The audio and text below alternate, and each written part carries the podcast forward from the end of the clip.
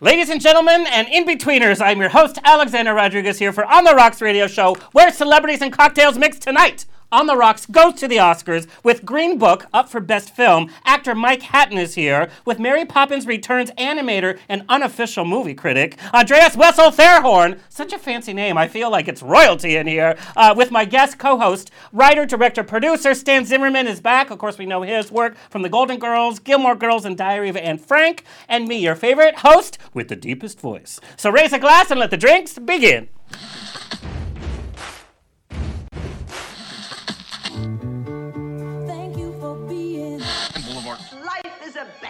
And most poor suckers are starving to death. I'd like to propose a toast. This is On the Rocks with Alexander, coming at you live, where I drink with your favorite celebrities as we talk about fashion, entertainment, pop culture, reality TV, and, well, that's about it. So pop a cork, lean back, and raise a glass to On the Rocks. Fasten your seatbelts. It's going to be a bumpy night. It's going to be a bumpy night. I hope Hollywood does not uh, uh, banish me after tonight's episode because we're going to talk everything. We're going to talk about your guys' career, but we're also going to talk about the Oscars and what is happening this season. Uh, buttons and bows and pantyhose. This is on the rocks, the place where we're too glam to give a damn. Sometimes I think I should eat healthier, but then I think about uh, the Bible. Adam and Eve ate an apple, and look what happened. They ate an apple. I know. Look If what they had a burger, it wouldn't have happened. Come on. That's that's like my diet. It's oh the Bible says it. I'm just doing what the Bible says. Uh, thank you to our sober listeners for tuning in. We love you. Thank you for holding our hair back and driving us home. Drunk texting is literally the only sport that I excel at, which is a true story. It's sad but true. Hello to our listeners around the nation on iHeartRadio, United Broadcasting Network, Player FM, Stitcher, TuneIn, Satchel, iTunes, Google Play, and Spotify. Of course, we are on Facebook Live on Trending Now in San Diego, True FM in Ohio. Hello, Ohio, and nationally on Bear World Magazine. Rock. Check out my movie news, my movie reviews, and my celebrity interviews on Bear World Magazine with now video, so you can check out video. This week I talked about Emma Thompson dropped out of her last animated film. Um, because they hired what's Lasseter? his face? Yeah, Yes, who was fired from Pixar for uh, alleged sexual whatever. Alleged. Yeah, Yes. alleged. Emma Thompson ain't having it. Good for you, girl. Stick up. Also, Jason Momoa is going to be in the Dune reboot with Josh Brolin and, everybody else in town. Yeah, Josh Brolin is doing it, and Javier Bardem is in it. I hope Jason Timothy takes. Chalamet. Yeah. Yeah. I hope he takes acting lessons before, because Oh. they will eat him alive. How's he gonna be on that set? He can't just be like, "I'm sexy in the sand." Like, Barbara you got to will- do Barbara something. will work with him. Somebody's gotta. Literally, Aquaman is him doing this. It's like, "Mm, mm, mm." And it's like, okay, what about the plot? Hmm, we don't need it. Uh, I am so happy to announce that through our new media partnership with Here Media, aka Here TV, On the Rocks is now coming to Amazon Prime and Facebook Watch and the Here TV app for free, uh, launching ASAP. Like this Friday, uh, our episodes will be on Facebook Watch, and the next week on Amazon Prime. Uh, look for us soon everywhere. So excited to be working with them. Here TV is the exclusive platform for LGBT filmmakers, artists, and performers to showcase award-winning films and series. Award-winning? Winning. Women. Winning. Women. It's so winning, it's I'm winning. taking this away from you. Elemental P. Women. oh, on the rocks where we don't really say real words. Uh, and series in the original, uncensored form, and of course shows like mine. Uh, this is huge for us. Go on the rocks. Very excited. Uh, big shout out to our sponsor, Vista Grande Resort, an oasis in the oasis of Palm Springs. 29 rooms over an acre of land, with rooms ranging from 250 square feet to the luxurious full apartment that I stay in when I visit. It has two pools, a lagoon, a waterfall, and a steam room. Is it clothing optional? It is clothing optional. Really? It actually is clothing optional. Wait, is that the one? That's not the one near the bridge, right? One of them. the bridge? What bridge? Mike Hatton has spent some time in Palm Springs. Does your wife know you know where the one, bridge the is? one near the bridge, you know, the one that I drive under Bar. only. Drive. Yes. Yeah, slowly. Uh, yeah. Billy Goat's Gruff, I know how you paid your toll. Got Green Book on my own merit. Yeah, right. Oh, you know what they say? Who you know and Yeah. who you. Oh. no, tease Oh, I'm gonna know the steal that. Yeah, you better yes. stop drinking. Yeah, you. My house is very close by. Uh, Cisco says hello, hello, Cisco. Um, okay, uh, but also uh, this this resort serves breakfast, lunch, and dinner, and all in this amazing resort. Um, they even give you a sandwich at midnight if you come back from the clubs hungry and drunk. They give you a sandwich. sweet. I, I love it. Um, they've been Now, do serving. you go Does my clothing wife work there? Uh, n- n- no, she no, she does not. I've seen the staff So you don't do the, dressed and undressed. you don't do the clothing optional thing. I don't because I don't need. You know, I'm a celebrity. I'm on. I'm on Amazon Prime, Stan. Cover it up. Yeah. No, I literally go to the pool because you know I'm always in a suit. Yes. I have a suit that they made for me with shorts. Oh, that's so cute. It's cute, but it's like annoying. Anyway, but that's how I go to the pool. uh, yeah, so visit VistaGrandeResort.com to book your stay. Great for extended stay, a staycation, or just a one night getaway. Uh, also, our sponsor, Bearworth. Do you know your Bearworth? Bearworth clothing is a reminder if you're struggling, whether in self esteem, self image, health, relationships, or life, you are good enough and you are strong enough. Using apparel as a tool to lift your spirits and build confidence. They have tons of fun clothing, accessories, backpacks, even pillows and towels for men of every shape and size. Take them to Vista Grande Resort. Uh, bearwith.com. All right, we're getting through this because we have a big show tonight. Our website has been updated. It's brand new. It looks gorgeous. You can watch and listen to everything on the rocks at ontherocksradioshow.com. You can also watch our video on Facebook, the now trending app, and of course, coming soon to Amazon Prime. My mom, Mama Rose, is in the chat room on ubngo.com and Facebook. Ask her your question. She'll answer it. And if it's a burning question, I'll ask it on air. Please keep her busy. She's next to the vodka, and I don't need her stalking people on Christian Mingle again. True story, by the way. I'm like, oh God, I have a Christian Is she stepdad. dating? No, she needs to. Would you want her to? Uh, yes. Yeah, okay. yes. A lot of parents. From don't. 100 texts to 50 texts, probably, if she had a hobby, like a man or a woman. I don't care at this point. Look at the you. Some women, when they get older, they turn to other Why women. not? Okay. Okay. I'm just kidding. Your husband's like, what?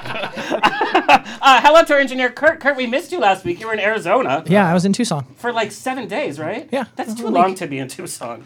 It's a, it's a long time Even in Tucson. Tucson, Tucsonians? Tucsonians? I don't know. Tucsonites? Tucsonites? Stan, you're the writer. What's the way to write that? If you, were don't. to write, oh, Yeah. you don't. yeah. Okay. We don't write about Tucson. Phoenix. Yeah. yes, even travel guides don't write about that. Even the Green Book didn't write about Nope, Tucson. nope, they didn't stop in Tucson. I mean, beautiful like land. It, the sunsets were gorgeous, but that's about it. What were you doing there? It. Family. That's the consolation prize. Yeah. Yeah. Tucson's great. Beautiful sunsets. Yeah, When the sun exactly. goes down and you and you go to bed and don't Yeah. have to live it anymore. Uh, Kurt, you're so punny. Uh, you know we all love your puns. You, you even sent one from Tucson, by the way. Yeah, I did. I it sent was one to actually Tony. really funny. Yeah, yeah, you- His know. delivery, not so much. Tony's fired. You know, I, I I can only give him the the the pun. I can't tell him how to do it. But The, the award-winning delivery that you have. Where's your Oscar nomination? right, Okay, give us your pun today. um, we all just want to belong, but some of us are just short. That one's really bad. Yeah, I know. Andreas, They're all don't bad. feel like you have to feed into this. And Mike, we know that you have we, you have a stand-up comedy background. Don't feel like you have to courtesy laugh. Thank you, Kurt. You're so funny. You're you're welcome. oh, white straight people in entertainment, we love them. Uh, yeah. like us on Twitter and Instagram at On the Rocks on Air. If you're still using Facebook, which I know you are, go to On the Rocks Radio Show. Send me an email. Book me for a wedding, funeral, quinceanera, bris. I don't care. I will show up. Info at OnTheRocksRadioShow.com. Okay, let me in- reintroduce my co-host for tonight, setting the record for the most appearances on On the Rocks. He's Love been coming that. on the show for 134 years. Um, Stan Zimmerman worked in casting before moving to LA, where he's been part of one of the longest running comedy writing teams, Zimmerman and Berg. Uh, along with James Berg, he's worked on many television series, including uh, season one of The Golden Girls, Fame, Roseanne, Wanda at Large, and the highly successful fifth season of Gilmore Girls. Besides uh, writing and producing television pilots, they rewrote the Emmy and Peabody award-winning Annie for ABC. Kathy Bates, Kristin Chenoweth, Alan Cumming, Cumming. Audra McDonald. And Rob Marshall, that was his first directing gig. He was only a choreographer before that, so that's our little connection. there. Yeah, Rob We like Marshall. Mary Poppins Yeah, Returns. yeah. Uh, they've also written for film, including the Brady Bunch movies. Uh, they created Skirt Chasers, a web series on telefilms.com. Uh, included uh, Elizabeth Keener, Barry Bostwick, who we've had on the show. Love Barry Bostwick. And Meredith Baxter. Sure, I know. Yeah. What a Um, group. Also, Sex and Execs uh, stars Sandra Bernhard, Olivia D'Abo, Parvesh Cheena, Mindy Sterling, and garnered Mindy Sterling an Emmy. An Emmy nomination. For your to direction for I that. know. How do you like that? Yeah. The first one. when are you going to put me in something so I can get an Emmy nomination? you refused to audition for me. So Oh, it's that's oh oh here we I've go. asked. Here we Yeah. go. the story. Audition? What's that? I'm on Amazon Prime. I'm gonna say offer that wherever I go. By the way, Yeah. I'm gonna go to Del Taco and be like, "It's Taco Tuesday. Do I get They free tacos? care. I'm on Amazon. Prime." Uh, they're currently working on Silver Foxes, A Gay Man's Golden Girls. They had an epic reading of their pilot sitcom with George Takei, Leslie Jordan, Bruce Vilanch, uh, Cheri Oteri, and Melissa Peterman. Last year's Stan's benefit reading of Right Before I Go in New York included Ellen Burstyn, Judith Light, Michael Service, A- Alice Ripley, Vanessa Williams, small name among many, many cast members. Uh, his relationship with the Dory Theater in Los Angeles, theater in LA, yes, it does exist, uh, has seen a myriad of great plays starring some of your favorite celebrities, from Melissa Peterman to Tony Award winner uh, Marissa uh, Desperate Housewives Andrea Bowen, and is currently seeing the encore uh, presentation performance of his controversial production, uh, The Diary of Anne Frank, with an all Latinx cast. As heatedly talked about Yes, on many uh, uh, news outlets, I got a including CNN. trouble. CNN, but they were nice about it. But Breitbart and Drudge and Geraldo Rivera was screaming about me on Fox and Friends one Sunday. A little Oh, then theater it can production. only be good. Well, we sold out, so that was the good part. Well, Um, Geraldo's mad because of his career. Yeah, maybe that's it. yeah. yeah. Well, and Because his you went into the vault and there was nothing there. Yes. Do you remember that? Well, you Never used to be a news reporter. Yeah, Can you imagine? never forget. yeah. I can't even imagine what that. Do you guys know what we're talking Of about? we did. Yeah. I thought something was going to be in there. Capone's vault. There was nothing It was there. live TV and then nothing. That was Yeah, there was very- a huge challenging, build-up. Yes. And you're coming to the show on Sunday. or Sunday, I'm coming night. to the finale. I'm coming Yeah. right before the Oscars. I know that's very bold of you, but thank you for coming. Of course, I wouldn't miss it. Uh, of course, we had the cast of The Diary of Anne Frank did, the first yes. time it came around. Such a great cast of so many uh, different uh, nationalities of the Latin community. You know, we think the Latin community here in Southern California, we think Mexican, Mexican, Mexican. It's everything under the sun. You sun. hear all different accents. Yes. So just so you know, I had heard that there were safe houses actually in Los Angeles hiding Latin families from ICE. And that made me think of Anne Frank, so I decided to cast everybody in the attic with Latinx actors, and oh. that's when the right-wing media and a lot of Jews got very mad at me for doing it. But it. you didn't change one word from the production. You're not selling it as like word now we're in Mexico and all this. It's, word for word of the Natalie Portman version that she did on Broadway in 1997. Wow. So then when people come to see it, they get their own connections. And the beautiful thing is lately, we've had a lot of school groups contact me and buy out entire shows. And I'm seeing kids from all over the inner city that have never seen a play before, and this is their first play that they see, and they're seeing their peers up there in leading roles. Yeah. And that it's been so gratifying. I can't even explain it to you. Well, the story you shared uh, the first time you were on is the girl playing Anne Frank didn't even know who Anne Frank Yes, was. at Does aud- that terrify the crap At out the of you? At the audition, I said to her, "Well, what grade did you read the book or the play?" And she goes, "I didn't know who it was. I saw the breakdown." And she said, "Mom, I think they made a mistake. They want Latin actors for this." And it's like, "Yep, they do." Uh, so that made me really mad and realized that this had to be more than just a play, but it had to be an educational piece of uh, tool. That's And crazy. Crazy. They don't. They don't have to read it in most schools. So uh, What? When did I, that yeah. happen? So I would love to figure out some way. If there's any educators out there, we, we we want to take it to different schools and figure out some. I'm sure there's mechanism to do grants out there. Uh, by the way. you want to fill them out for me? That's a whole. that's a full time job. I can barely write my notes down. Are you did a kidding? beautiful job with these. I'm very impressed. Do you know how many pages of notes we have, and then we get to like a paragraph? And then That's the nature yeah. of the show. Yeah. Yes, uh, I'm very Um, impressed with but that. But congratulations! I'm Thank so you. glad that you're back. I know that you guys have been sold out, sold out. You've had a number of celebrities come uh, see it. George Takei, he loved it. Uh, Melissa Peterman, who's, Yeah, who's we come- love come to Melissa. every time, yes. Um, Maria Conchita Alonso came. So how do you like that? Uh, yes. She's she's we've had her on the show. She's Yes. she's a little crazy. She's trying to get back on the show because of her new film. yes. So Her and the Running Man. Oh my God! Right, Running Man went back. Like, Yeah, she- yeah, Moscow yeah, on yeah. the Oh. Hudson. I mean, Yeah. that's I mean, where And then so- she got so, involved- So hot. I Yeah, mean, just like that's when I first knew her, and I told her ever since that movie, I was always pitching Maria Conchita Alonso types because she Oh, you, she's you great. had not seen that uh, the whole package together, and she's really when she came into the show, she like took over the whole show. It's Oh, like yeah. you go, Yeah, girl. yeah, You tell us your stories. Because then she had a fight with Sean Penn about politics. Oh yeah. Yeah, yeah, yeah. That went viral. We had Corey Feldman come. Uh, Oh, he 'cause did? Because Keith he owes me twenty bucks. So you introduced me. To, You think that's a joke? No, I don't. No, no, no, no, no. I don't. I believe said. I love Corey. He's great. uh, so when I was on your show and Keith Coogan was on it, that's Yeah. how I met him, and he I put Keith's him. in, great, too. I love yeah, I Keith. put him in Oh, the Keith is play. great. So thank you for that. And Corey and Keith are good friends. And This is why this relationship Yeah, works. He yeah, brings me amazing people for the show, and you and give me amazing people to be in my play. So it's uh, it's let's keep this going. well, and you have readings in your house. You guys, his house, it's going to be written about in some movie sometime or a scene because he does readings in his living room with actors that you're like, you had who in your living room that get together to read? Who, who I did? had Barbara Bain and Marla Gibbs reading Wow. a play based on my mother and my longtime housekeeper. And I'm like, if my Wait, little your mother, but those are different people, right? Your mother and your And my longtime housekeeper. Okay. I just wanted to make Yeah. sure. Don't ask my mom. She'll tell you the yeah. long, Yeah, sad that's story. it, 'cause my, my mom calls yeah. herself Roma. So no, Barbara- okay. Barbara Bain played my my mother type, and then uh, Marla Gibbs was my housekeeper, Virginia, and I just couldn't believe because I grew up with Marla Gibbs, just adoring the Jeffersons and everything, two two seven, and there we were sitting in my living room. I'm like, I had to, I keep pinching myself that I get these people. But also talk about Who's Afraid of Virginia Woolf reading in your living room. Uh, Illeana Douglas and uh, Wow. Christina Ricci was Honey. Holy cow! Yeah, Look and at I you, really, man. really want to do that. I, I know I want to stage it. Um, so that's, but it's a that's a bear of a show. I mean, it's you know like three and a half hours or something. Yeah, but I'm it's- gonna- it's I'm- such an I'm amazing do it. show. If you got work. Jackée from two two seven to do that, There you then go. Can you imagine? What a dump! I would love Party. that. I would love to work with her. yes. should get her on the show. You'd be like, oh. yeah. I think we actually asked her to, to be on the Really? show. Yeah, yeah, yeah. I love Jackée. She's You need to have Kym Whitley. Do you know Kim and Yeah. Sherri Shepherd? So Yeah, I'm of friends course. with them. oh, do it, do it, girl. Bring, bring 'em do on. it, girl. Okay, There you okay, go. there you go. Did you ever work with Caroline Rhea? No, but I do know her. Yeah. Uh, so supposedly, uh, her friend Alex Ponovic, who's done the show a number of Yeah. times, is, is bringing her on too. oh, cool. Anyway, she's fantastic. we haven't caught up in so long, I like we haven't at any time. Okay, well, welcome back to the show, guys? Stan Zimmerman. Uh, as a writer, what has been some of the most in, uh, compelling writing, and we can all uh, give an opinion, this Oscar season? I'm not talking directing, I'm not talking about acting, I'm talking just based on the script. uh, writing. I am a big fan of uh, Black Klansman. That just blew me away. Uh, and Green Book, I have to say, those are my Yeah, top, top two uh, that I loved. I uh, eighth grade, which won the Writers Guild Award, uh, which was everyone was kind of surprised by that because Yeah. that's a little film. Yep. But they were really smart because they sent a link to watch.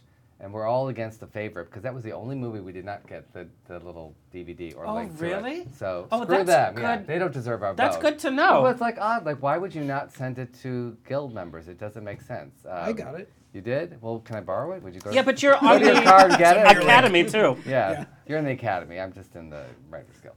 Um, so I love because I love weird little movies. Like Yeah. I love like things like Welcome to the Dollhouse and odd movies like Loved that. Welcome to the yeah, so that would reminded me of that. I, but- I was at the WGA Awards the other night, and I got I got a chance to meet both of them. I, I hadn't met both of them previously, and uh, what is her name again? Elsie. Elsie. What is the the girl's name from the movie from uh, uh, eighth grade?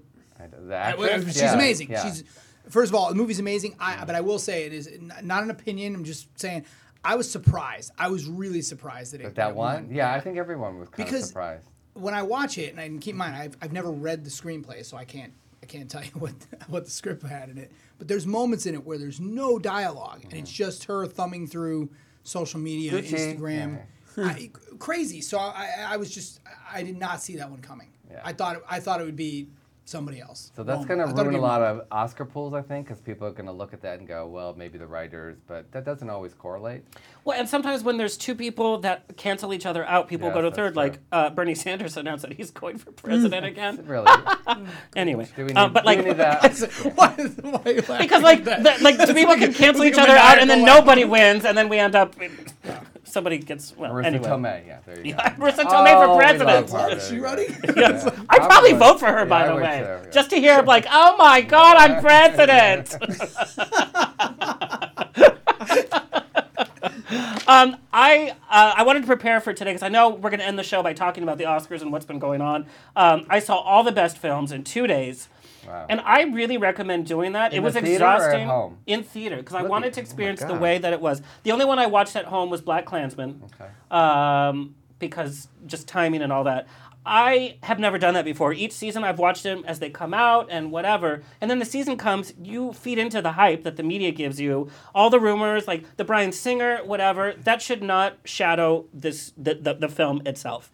I really recommend seeing the films back to back, side by side, because you really see the differences so vividly and uh, it's it's fresh. And I'm going to do this every every Oscar season, I think, because this experience, rather than do, do I remember how good that was or that person's acting, it's it's right. But there. seeing it so late, you do. How can you avoid the hype? Whereas if you see it early on, you don't have to buy into that because you don't know that much about it. So True, so that's good. So maybe re- revisit all the films. You- oh, oh, Stan, how much have you had to drink? Well, there's so much It's- water in it's here. a dribble. Airplane drinking problem. It's a dribble, it's a dribble cup. Uh, just part it, okay. like like like your people did years ago. My people. yeah. Okay. What do you think of Glenn Close? Uh, Glenn Close, but no cigar. Yes. no, her acting. Really? Wow. No, no, no. Her, her acting is phenomenal. She's wonderful. film Um, and she do not put her in another Broadway musical. I will, I will, I will literally come over there. I will take the boulevard away from her. She cannot sing. She sounds like a frog. Um, but acting, her acting has changed in the last, I would say, decade.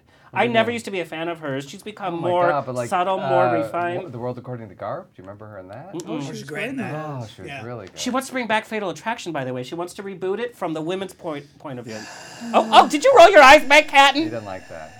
Boiled bunnies. I mean, it was a great movie in the first place. Like, why do we need to revisit it? That's that's You the, have that's to reboot everything. Everything is Yeah. being Now we need rebooted. that. Like, who saw that one coming? Like, really? I do have some good news on the reboot. Uh, Big Trouble in Little China uh, was going to be a reboot. Now they've announced they're going to make it a sequel, not a reboot. Okay. I I'm, hope- o- I'm okay with that because I did love Big Trouble. Not not a remake, but a but a sequel. Yeah, I just hope Kim, Kim Cattrall hasn't pissed off this cast as well. Wh- And what's his face? Uh, and what's his face is still alive. The uh, Kurt the- Russell? Uh, no, no, the old, the old, the, the old Asian guy who's been in like, Yes, so many movies, and I can't remember his name. this He's is the key for Hollywood. If What's you're young in name? He's Hollywood, like a I, big I forget his name, and he's in every film. He has the most credits of I think any Yeah. Asian actor. I, I Probably almost any actor. He's like the Uh, no, Morgan wanna Freeman of the not Asian. He's in every. Actually, I actually think it might even be anyone. He's has. Yeah. I think he has the most credits of anyone, or something like that. Some crazy statistic. him, just like Leslie Nielsen, just like Peter Graves, if you're young in Hollywood, look super old now so that you never age. right? Like that's the key. That really is the key.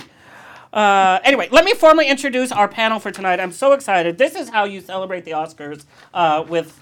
Uh, with people that are in the know, especially this season. Mike Hatton, born and raised in Indiana, attended Indiana State Don't hold that University. that is you. Uh, and while there- he worked as a cameraman with the CBS affiliate to.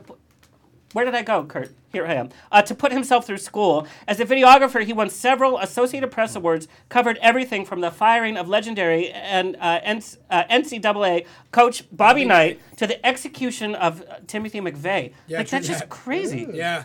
That's, I, that's I shot. I shot for Wolf Blitzer actually. Really. Yeah, seriously. What's he like? Very cool. Yeah. Yeah, I rode around in a car with him for a little bit. Yeah. Did you like go, go drinking with him? No. I think he'd be good to like have No. a beer with. I was I was intimidated. I did go out and drink that night because I was a college student when I Yeah. shot that story. But yeah, So you drank and you were the camera guy. It was like, it's like, is there an earthquake? No, I have I came tremors. in maybe a little hungover. No, but I didn't get hungover at that age because I was in college. oh God, I miss those days. I oh, miss know, those right? You didn't get hungover because you were young? Well, 'cause Yeah, I, was in, I no, never I, used mean, to get I remember hungover. my first hangover. Ever. I want to say it was around the time of my 30th birthday.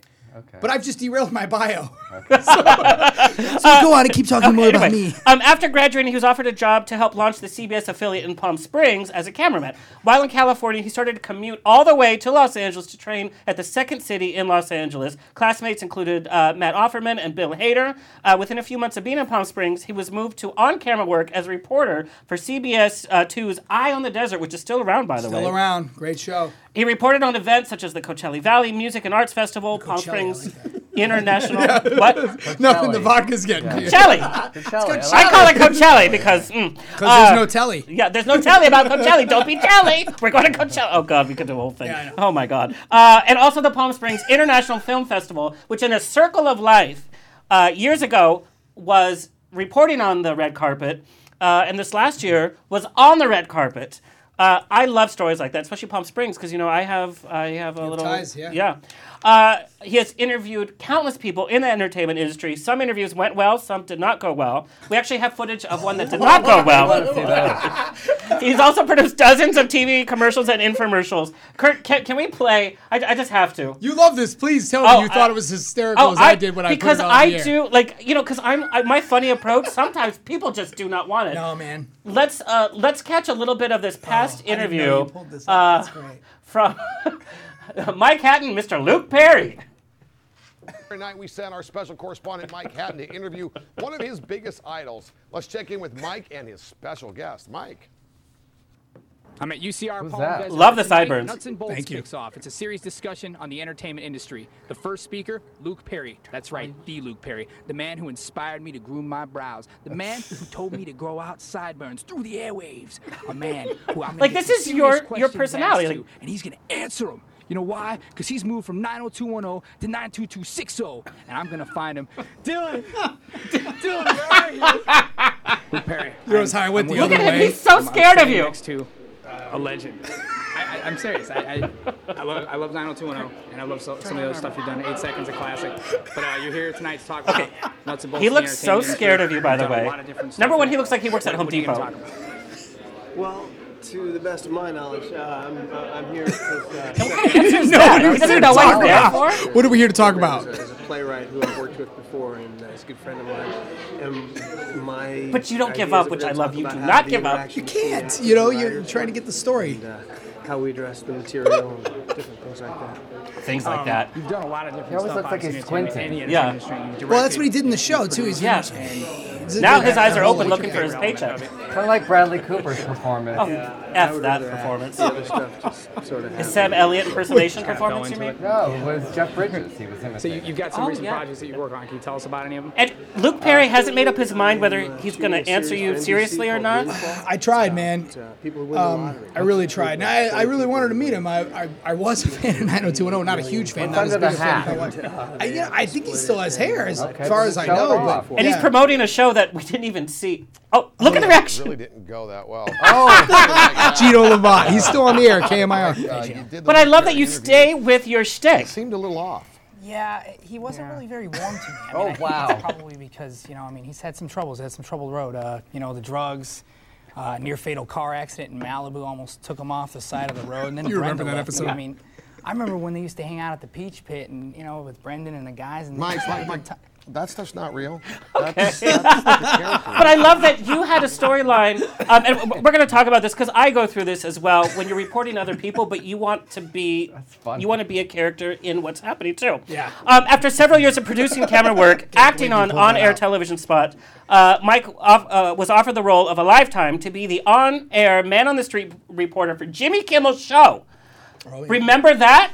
He sold his place, moved his family from Palm Springs to Los Angeles. You remember that? No, you don't. Uh, the writer strike hit, and there went his Kimmel gig. Sorry. I hate, I hate stories like that in man. entertainment. Oh. How Yeah. crazy It's- is that? It was, yeah. It was I bet that was uncomfortable at the dinner table. Took me 10 years to come Yeah. back. Uh, since he had already started making inroads in the feature film world, he put his production know-how uh, to use and raised money to shoot and star in Shoot the Hero with Danny Trejo, one of my favorite, uh, and love Jason Danny. Mewes, uh, who's uh, they're starting to film uh, Jay and Silent Bob. Yeah, they're, they're in production. Like I think they started yesterday. yeah, yeah, yeah. I know. yeah. I'm begging Kevin. Like, Yeah, yeah. please.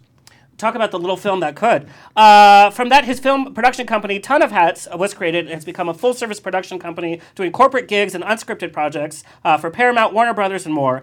Uh, had a starring role in the film he wrote, Live Nude Girls, which is a lampoon esque homage to the 80s sex Which is comedy. also on Amazon Prime. Oh, uh, see? Yeah. Good company. Starring opposite uh, Dave Foley, who I love Dave Foley. I love him from Kids on the Hall, by the way. Oh my God, he's a genius.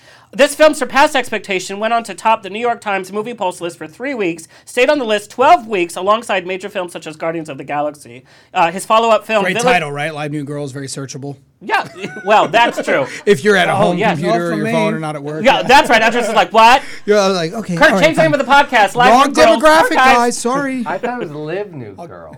That's it. That could be the zombie version. Live, nude girls. Live. Live, nude girls. His follow-up, Vigilante Diaries, was the first micro-budget film sold to HBO in over a decade. A film paired Hatton with producer Nick Vallelonga, Yeah. which which this is how the whole Green Book thing started. Yes and no, because it wasn't just like, oh, I'm in the film, because that didn't happen. We're gonna talk about that. And the two produced a pilot for NBC titled "Unorganized Crime," starring Oscar nominee Chaz Palminteri.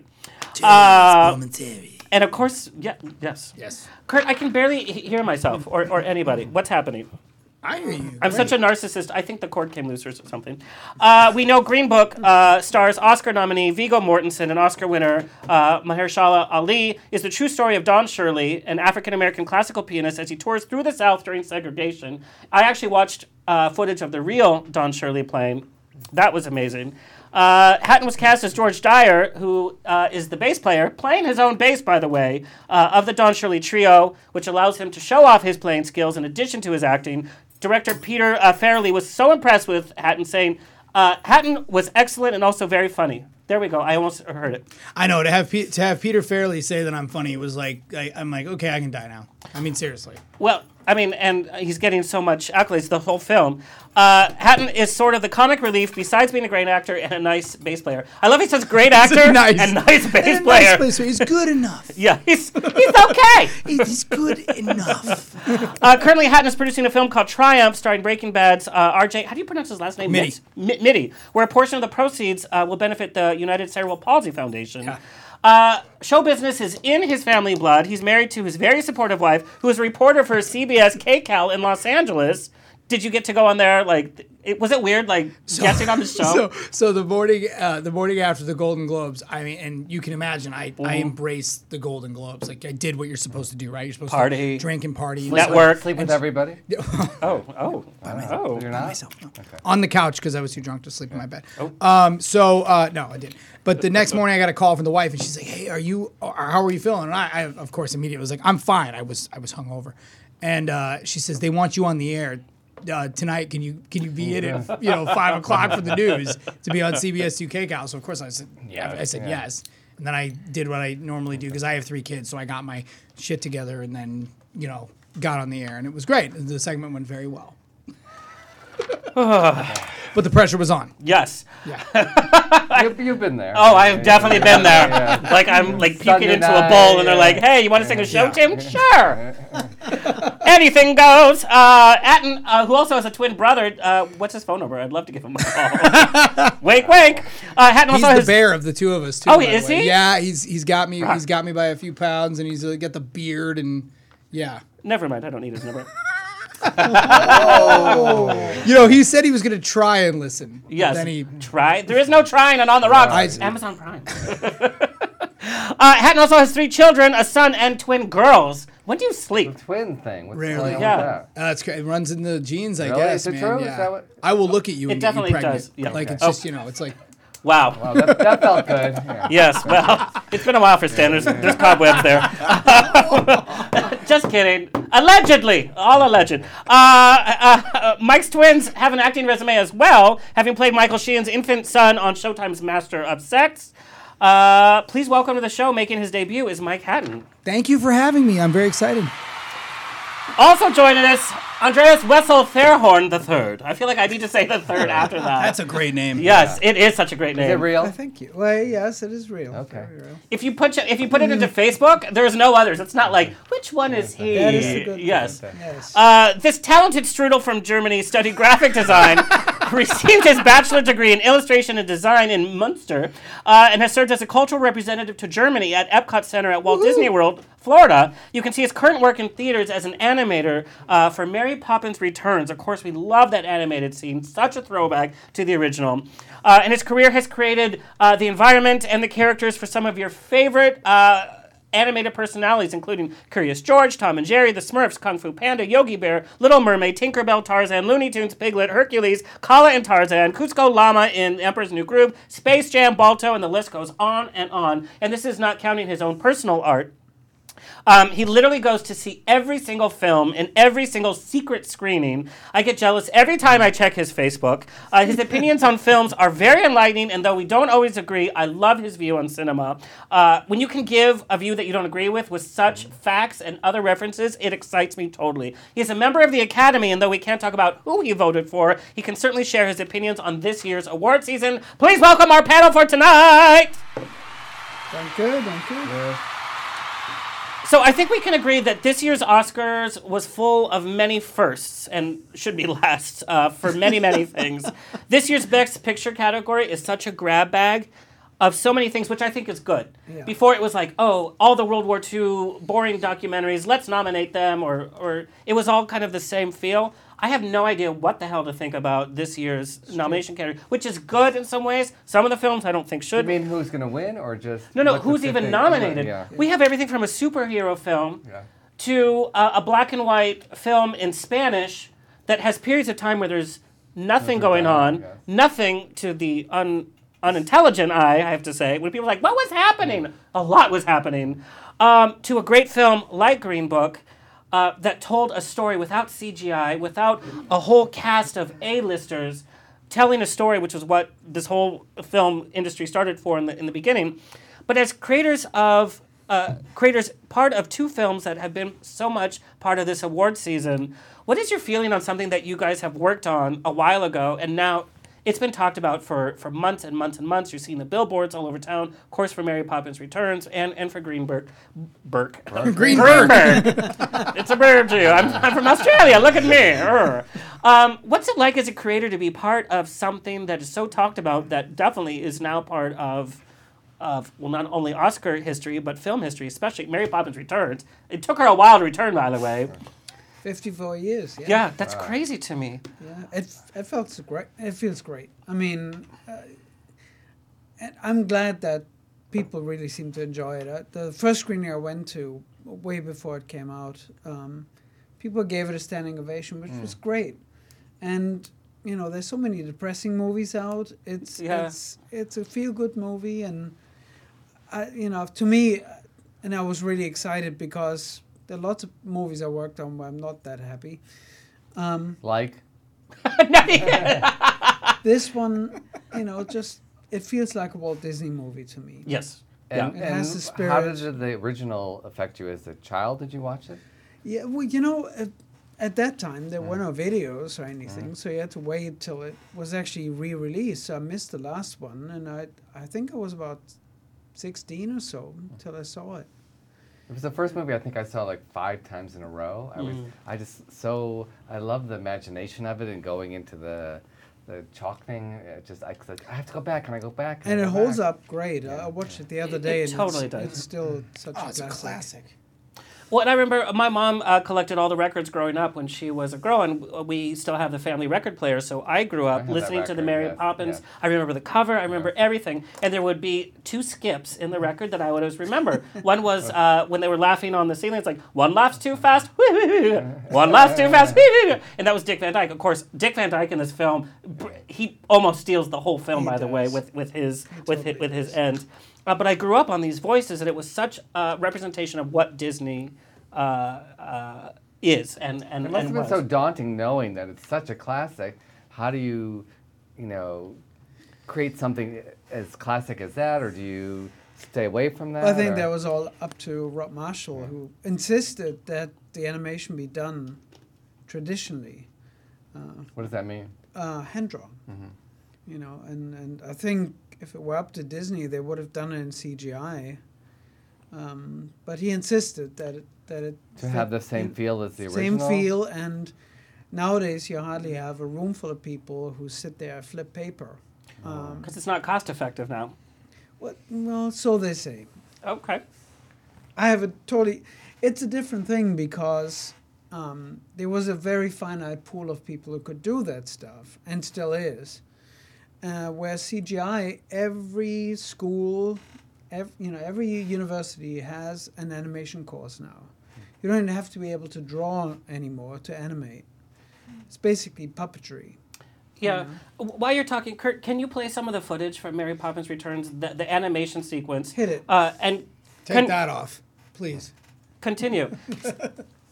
And and these days, you know, uh, the computer helps us too. Um, these days, you can animate it whatever size you want. We used to have to do it how it appears in the scene. Now you can do it whatever size is comfortable. And they comp it right in. It's much much easier. What, what I loved is that we saw the penguins from the original. We saw them just the way they, they looked um, in in the sequel. That that was so. Well, they, they gave it a new twist. I mean, there was a very young character designer from England, James Woods, who did the new character designs. Hmm. And I think he kind of got the essence of the old design, but gave it a sharp new twist. And I really loved And he kind of caught these very English archetypes in the background characters. yes.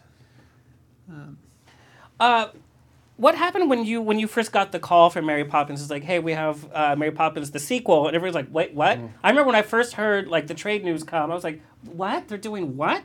like it didn't make sense to me because how really? do you? I always thought it should happen. Really? Yeah, especially when it went to Broadway. It was like, all right, now let's see another version. yeah, I, I thought of like in the 90s or so, I, would, sense. I, I could They have seen Emma about it. Thompson do Yeah. it, and then she did her own version. Right. Um, Saving Mrs. Banks, which was uh, No, no, when Na- she Nanny McPhee. Nanny McPhee. Oh, oh, yes. yeah. yeah. Basically Mary Poppins. Um, but I think with Emily Blunt, they found the perfect person to do it. But when you get that call, that's a movie with some heft. It's not like, hey, we have a new cartoon like like Hercules, Yeah. which I know Hercules is responsible for you moving to uh, L.A. It was, yes. It's not like it's a new project. It's Mary Poppins. I But know. you it- get a call and to say, "Do you want the job?" or do you have to say, "It's like your agent will call and say, No can you come in?" agent. No agent. So Well, you have a long relationship with, with Yeah. Disney too. And they just said, "Come in and meet and talk with Rob," or how does that go? Well, how does that happen? I mean, let's face it, Disney didn't do the animation, so it was outsourced to a, a studio by run by an ex Disney person hmm. called Ken Duncan, and he has a studio in Pasadena. Um, because Disney doesn't do hand drawn animation anymore, they don't have the pipeline. So he took the job on, and I worked for, for him before, and you know it's it's very hard to get a crew together to do that kind of stuff Yeah. because a lot of people moved on. You know, there was not enough work in that field anymore, which you know was a shock to me. I grew up and I wanted to be a Disney animator, drawing this stuff, and then Toy Story shows up, and we're like, oh, that's nice, and then bam, our whole career was upended. That's crazy. And what It movies was, And now we're like, they treat us like we're cave painters or something. And That's so. But like, hand drawn animation has such a texture to it. It it has such a feel to it that you can't replace with CGI. And I know that Rob Marshall didn't want to do CGI for the bathtub scene when they went into the bathtub. Uh, they were going to CGI it, and he said, "No, we're going to actually do it the physical." So they did the yeah, slide down. very cool. Yeah. But but it adds that reality and that sincerity. It does. You know, the original Mary Poppins has such a sincerity behind it. Even though it's it's fantastical and it's animated and they're dancing on the chimney, there's a sincerity that everybody has. It has such a sincerity in the story, in the acting, even in the music and and that. And so that's what I loved about this animation sequence. It it had it had a lot of heart to it. My my mother took them to see my, my kids took took the kids to see it, and they, they all said it's the best the best movie. It's Oh, their favorite. They And can't when did wait you for it start to it? come. Like, how many years does it Yeah. take to make something like this? To to do this one. Yes. Um, I was on it for about five months, but Oh. all in all, it it was probably about a year that the studio worked on it. It takes a long time to do. Well, I thought it was going to be longer, to, to Yeah, be honest. yeah. Um, and they came up with the story of what was going to happen in, in the animation scene from them entering in the in, in, in like the fields and then going into the, the, the, the music hall. They gave you that framework, and then you guys had to fill it, or they came up with the script, or Yeah, I mean the script was first, and they it was the very first thing they shot because oh really they know that an animation takes so long. So the very first scene that they shot was the musical scene. That's really interesting to me because by that time they've established the chemistry together. Mary Poppins with, Right. with the new set of kids and and Lin Manuel. So that's very interesting. That hey, it's the first day uh, filming this iconic film, and then we're gonna make you uh, jump and dance with people that aren't even in the room. Yeah. Yeah, but it you know gave us a head start to do all that stuff. When and and Rob was really he wanted all these background, and I did tons of background animals, um, you know, to give it a rich feeling. But it takes its time, and. Uh, What was your feeling having such a close relationship with Disney? What was your feeling when you saw like the first footage coming through and you got to see Oh. Mary Poppins and you got to see these characters? It was crazy. They we were, you know, just starting on the animation, and they had a rough cut of the teaser trailer, and they showed it to the crew, and there was hardly a dry eye in the house. I mean, everyone was, you know, when he pulls on the, on the string, and she comes down, and you know, the effects were just, you know, very ropey still, but. Just that feeling, everyone was like, "Oh God!" I mean, it, it's crazy. I, I worked, you know, on this sequel, and I worked on Fantasia 2000. Right. You know, also a childhood movie of mine, and and it. I, I worked on a few classic characters too for the theme parks and stuff, and and I I take it like you would work with, you know, Bette Davis or Jimmy Stewart or uh-huh. something. You know, when I animate Mickey, it it feels like you work with an old star, uh-huh. and I, I take that very seriously. That's you so cool. Th- That, That's so crazy to me. I mean, you mm-hmm. literally are responsible for so many of the images that we see that keep some of these characters alive, such as Tinkerbell. I know you were part of the character development for Tinkerbell. Does Disney give you a template and say, "Here's the proportions. Here's here's what the template is," and then go from here, or do you have to watch a lot of old footage? How, how does that even start? Yeah, I mean, you know, it was an established character to start with. Um, but with the Tinkerbell franchise, they knew they were going CG with it, so you had to come up with, you know, ways. So how does her, her hair actually work? And, Mhm. you know, because suddenly they had to texture it all, and I mean, to, to me, the great thing about 2D animation or traditional animation, which I prefer, because there's nothing 2D about it. Um, what I like is that it is reduced to the simplest form. You know, I don't have to see every frickin' you know feather on a bird to know it's a bird. You know, that to me doesn't make the character. It's the acting Mm. that makes the characters live. You know, it's not like well. I didn't believe in the Lion King because I, you know, I didn't see the skin cells on him. I was like, who the hell cares? Yeah, I'm scared for the the live action remake of Well, Lion King uh, and Aladdin. Live action remake. It's all animation still. See, that's the thing. It's It still is. Will Smith. They put his face on on something else. It's like, I mean, oh, at least Aladdin has people in it, but the Lion King is.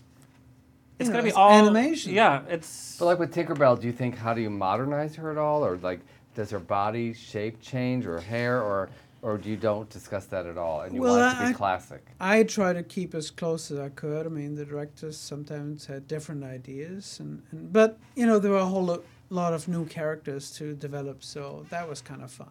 And do you know that Tinkerbell's body was based off of uh, Marilyn Monroe?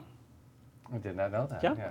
Well, sort of. That Oh, that is the. He's that here to is- set me straight. He's like, No, I actually worked for Disney. I know. But uh, no, the model was Margaret Kerry, she, who's still around, And she came in and modeled. and she modeled. Yeah. Wow. And how'd they pick her? Don't ask. Well, Okay. Live New Girls. Live new girls. Yeah, live. Live. live. I just want to live. Live girls live. Well, we can tell you how they picked her. Yeah, yeah. Um, but part of being such a film, uh, that was hard. You know, everybody thought that Mary Poppins was going to be nominated for, for Best Picture, and Emily Blunt was going to be nominated. Um, you know, that just goes with, with the territory. I never, if you asked me to invest money as to what films were going to be nominated, I would lose every single Me season. too. Because I just don't had know no idea. anymore. Now, Mike, being part of this Oscar buzz, you've been going to the awards. Uh, you've been on stage uh, with rubbing elbows with every every celebrity. It, has been crazy, yeah. And for me, it, especially because this is my first time doing the awards circuit. Which is so odd because your whole career has been interviewing all these celebrities. You were one of the only reporters that Kevin Costner stopped at when he was getting a Lifetime uh, Achievement Award. And Kevin Costner's not one of the friendliest people ever, um, but he stopped for you. He did Because I, I asked him the right question. He was getting a he was getting a career achievement award, and I just said, yeah. And at the time, I mean, he wasn't wasn't that old, and I just said, wow, "You're getting a career achievement." And he said, they, they said. Mr. Costner's not doing any press tonight, and, and he was walking by everybody. He was 15 feet away, and I said, "Kevin, Kevin, what, what's it like being so young, getting a career achievement award?" And he turns around, "Who said that?" And then he came back over and did a little interview with me. But Question. it's doing it on this side now of the the velvet rope or being on the stage instead of in the back of the room hoping maybe they'll give you a meal i mean the reporters are really it's it's great because we as as, as movie viewers and, and fans get a lot of information from them but they're, they're, they're I don't want to say they're rejects, but they're kind of just waiting to see if they can be a part of it. And even though now I think maybe in the Instagram days it's a little different than when I was doing the red carpet because they're now all infused and they have followings and things like that. But back then we were almost rejects. But but here's the thing that that I think has has kind of declined. You know, red carpets to me used to be as fun as the actual award ceremony, and I would I would be there from the very first person that would walk out of that car because the red carpet interviews had a personality, and of course You we're talking about seen them Joan before, Rivers. so they'd mess up or they would. Oh man, Right. Joe and Melissa, those were the days, right? I Well, mean, I Joe say and Melissa, Melissa, but- please. It's like saying Shrek Five. I'm not going to see it. well, what would what would, what would you ask yourself if you were interviewing yourself? Oh, that's a good question, man, Stan Zimmerman. oh, uh, That's why I'm here. God, I don't know. I'm Oh, not good on, at these this do kind of stuff. Wow, we stumped him. Are you Okay. making more money finally? Are you? Yeah. Well, Yeah, of obviously. course. Okay, but- well, But I- Sometimes it depends. I mean, Yeah. you know, as you know, it's like, am ups I? and downs. But are you actually working? like versus, you know. So yeah, it's, you know, I was employed most of the time back then. What I have to say, what I love from your stories, you know, people think, oh, you're in this Oscar-nominated film. You don't need to worry about anything from the from here on out, or that, oh, I haven't seen Mike Hatton on in, in, an, in an A-list film. Um, it must he's an overnight success. When I know, and through the interviews you've been doing, we see the actual cycle from independent film to stand-up comedy to being the reporter to having Luke Perry pissed off at you, from you having to cover like an, that's in the like the Yeah. timeline now. Yeah, but like, but you having to cover like an execution. I'm sure you had to do dog shows. I'm sure you had to cut your teeth in this long career. And this is the hard work that it takes, but it's that hard work that you can see meeting you face to face after watching Green Book literally yesterday. The sincerity that comes through, the hard work that comes through, you can see it on camera. You can see that presence. Um, and I know getting the role in Green Book, even though you had worked with Nick, wasn't just like okay, you're going to be in the film. I know you weren't going to be in the film. No, and at one point, at one point, I I had said to Nick, you know, and I I was. I was I was so familiar with the project. I had read it when it was still when it was still at Focus, and then when it was at, one time the movie was at Focus Features, and it was going to be made through them. And then there was like a tiny window where it, where it was out, and they didn't know if it was ever going to get made. And so I was like, "Oh, hey, let me know. Maybe we can help out." And he was like, "Yeah, whatever." And then I just kept hitting him up. I just kept staying on him for months. I mean, six months. Like, hey, what's going on with Green Book? And he wouldn't talk about it. Why that piece? What what affected you about that? it's the best script I've ever read. Hmm. And I, I mean, like, it's the only, and I, I read a lot of scripts just as an actor. I want to look at scripts that have been made, scripts that, you know, the scripts that are being made, scripts that, as, as you know, will, will never be made. And so I read this script and I'm like, man, what a great story. And I just knew Nick and I just thought, this thing's so awesome. It's got to get made. And I cried when I read it. I'm never that emotionally moved. A that I- straight white man crying? Mm-hmm. It must like, be li- good. I, li- I, I, I did though. I was on an airplane coming back from New Orleans. I read the script. I mean, this was six months before it, it was even in production, and I, I thought, man, I got to get in this. And what's even crazier is I never, when I read it, I didn't think, oh, I can be one of these guys. I just assumed that they were going to get a name to play the band. I just thought, and I, I figured, oh, Even though they'll you, you it. played the instrument, you still didn't cast yourself? I thought they'd fake it. I just assumed it's Hollywood. I mean, that's Yeah. that's what we do, right? You find an actor. So I just assumed they were gonna find somebody else to to be the bassist, and that was it. I didn't know that they would go after any. Well, I mean, they didn't really go after me. I was going after them. But uh, yeah, and I just kept hitting them up, saying, "Get me in, get me in," and and finally, I mean, the last conversation that we had about it was only was maybe like two and a half months before production, and he said, uh, "I like, hey, what's going on with Green Book? The usual thing." And he's like, "Will you stop asking me about it? Everybody's asking me about it. Everybody wants to be in it." And I was like, "Hey, man, I'm just, I'm just trying here, dude. Like Peter Farrelly's directed this thing, and he's one of the great. I'm a comedy guy. I went to Second City. Peter Farrelly's one of the greatest directors, in my opinion, of all time. I mean, the, and the box office, by the way, would support that statement. I mean, Lacey and Bobby together. And I'm sitting here saying, "Get me in front of him. I'll read for one line." And he's going, "No, you're not going in." And at this point, he had already brought, he already brought in several friends of ours. And I'm going, what the? Yeah, you know, can, I, can I curse? Yeah, I'm yeah, like, what yeah. the fuck, dude? Like, bring me in for a fucking audition already. And I'm screaming at him in my, and, and I'm, I'm outside of my kid's school, but I'm standing like 50 yards away so nobody hears me. I'm like, bring me in, dude. And he's like, I can't. There's nothing for you. There's nothing for you. And finally, I say, I'll introduce the band. Bring me in for that. I, and I, I knew the script well enough. I'd read at this point. I've read it several times, and I'm looking for a role. And the bassist just kept, you know, George kept moving past me. And you play the bass. I know. And then finally, I I say, I'll introduce the band. And he says, Oh, wait a minute. Don't you play the bass? I was like, Yeah. And it, it was like, Why? And he's like, Because Pete wants a like a real bassist to play. Oh my God, I can't believe I didn't think of this. And I'm like, I can't believe I didn't think of this. And then the rest is history. a couple days go by. But when you're and I'm like, making it, do you think this is an Oscar movie, or That's you what I want to it's ask. like a little? Dude, I I I swear to God, and there's email evidence of this. If one friend of mine posted about it, I sent out an email and I'm like to some friends, I'm like, this movie is going to win awards. And Wow. in fact, you know, my publicist who's sitting in the room right now, I, back in you know August, September, I'm sitting here saying this thing's going to win awards. I, I knew it on set so much so that I might have been the annoying. I mean, I know I'm 40, I'm a grown ass man, but like I was the annoying guy going, "This is really special. This is fake. This is great, guys." But was that was there any of that chat on the set? Was anybody whispering like like No, not not so much like this is gonna win awards, but just we all knew. We kept saying like, "Wow, everybody's getting along." Like we didn't have any drama. Everybody was friends. Like there was no. The actors, we all hung out. We had lunch together. We, I mean, like, in, and even in the small indie movies, it's like you know that like sometimes like there's just, oh yeah, he's going to his trailer. Oh yeah, he he eats lunch by himself. No, I mean on the, on Green Book, everybody got along. Everybody was going out afterwards. You know, I mean, Mar- Mahershala has got uh, at the time, uh, you know, he still has a, a, a young kid, so he wasn't like, you know, my, my kids were a thousand miles away. So I'm like, hey, what are we doing after work? And Viggo's like, oh, we're going to the wine bar. So we, ju- you know, but it was it was super. Everybody was bonding. It was super friendly. And all the road stuff was that done separately or later or on the road or? We shot it all in Louisiana, except for they did they did one week. Uh, they did one week in New York, like a B unit. And Viggo is is is very meticulous, so he actually drove the car in the New York scenes with uh with with somebody else in the back because they they couldn't. Mahershala has worked. I mean, he's in a bunch of stuff, right? Yeah, like he's, he's in Alita. he's in- everywhere. so so they had they so Viggo drove the car though in New York, and and so.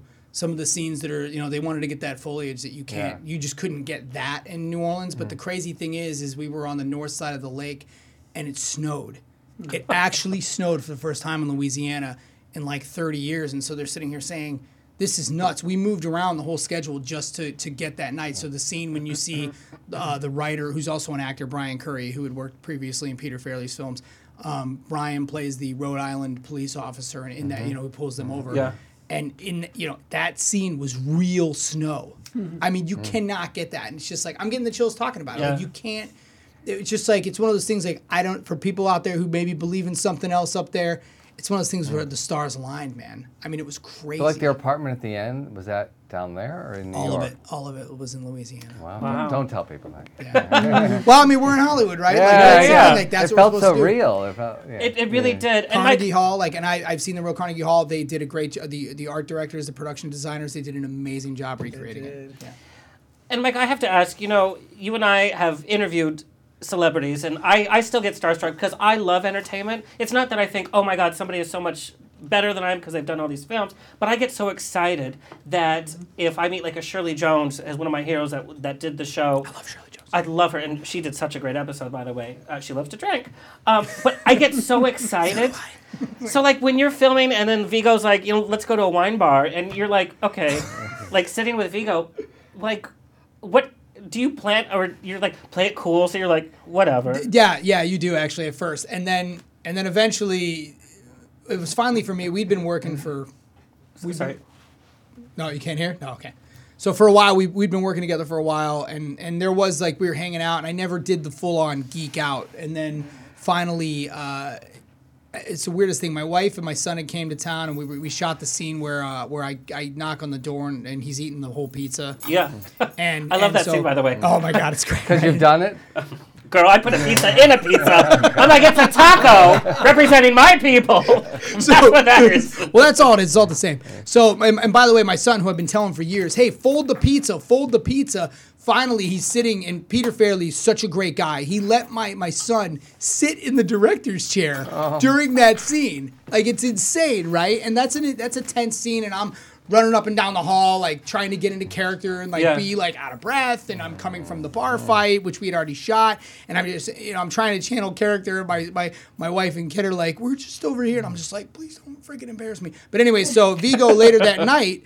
When we, we get done, we shoot that scene at like two o'clock in the morning because we worked late that night. Two o'clock in the morning, I'm sitting there, wife's asleep, my son's asleep on the cot.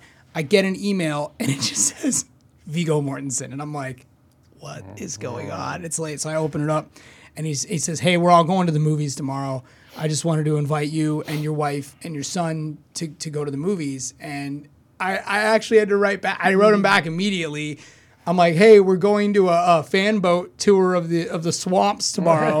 I can't go." And so- Oh! I know, I know. Swamps, Viggo Mortensen. Are you kidding? What I was the movie, by the way, that they were going to go Elf. see? He loves Elf. Viggo Mortensen loves Elf. Who doesn't love Elf, right? So he he was he he really stand it. okay. Well, you know what? I love- can't stand James Caan though. James Caan. He's in it a few times. Yeah, so right, so uh, he he had the theater. You know, he he's like, hey, I got the tickets. It's like, like come on Elvis. down. He gets he rents the whole theater. Yeah. Yeah. okay. He's Viggo. Yeah. So, uh, well, he did it for the cast and the crew. Like, he was inviting everybody, and so he sent me the email, and I wrote back. I, I had to decline, and then of course, at that point, I'm like, man, I'm gonna fucking full on geek out. I have no choice, and I wrote, I still can't believe that the king of Middle Earth is emailing me mm-hmm. at you know 2 a.m. or whatever, and he actually, and I replied pretty quick. That's he, a gamble to send an email like that. I, by the at this way. point, at this point, we were already cool enough. Like I've had dinners with him, we've had drinks, I'm thinking it's fine. And he wrote back, "It's just me." I mean, how cool is that? Yeah. Viggo Mortensen, who I think is one of the greatest actors of all time, certainly one of the greatest humans I've I've met, who's famous. I just God, what a great guy. I love that he takes his time with what roles he's going to do. After Lord of the Rings, he could have hit the market and done uh, action film and bum bum bum, but he he he's an actor. He cares about the acting more than anything else. He's great, and and and I know you're probably going to segue now into predictions, but I hope to God he takes that statue home. I just man, I know I know that the odds and I know all the politics and I know Yeah. all of this and all of that. But It's not God, gonna- he's it's so not gonna good. happen. He's so Another good. year, maybe, but not. I'm praying I just for love him, actors who act and don't tell you about it on screen. Like I'm acting, uh, uh, uh, you know, that just do their job in a subtle way. His performance was so believable. Any everywhere from when You like he, it's him. he flicked gristle off of his coat from the way that he like did this. I mean, You know about that, don't you? what? Gri- Flicking gristle. Oh. What is gristle? I don't even know what that is. Because I'm a husky lady. I didn't say How that. dare you, Stan What is Zimmerman? gristle? What are you talking about, gristle?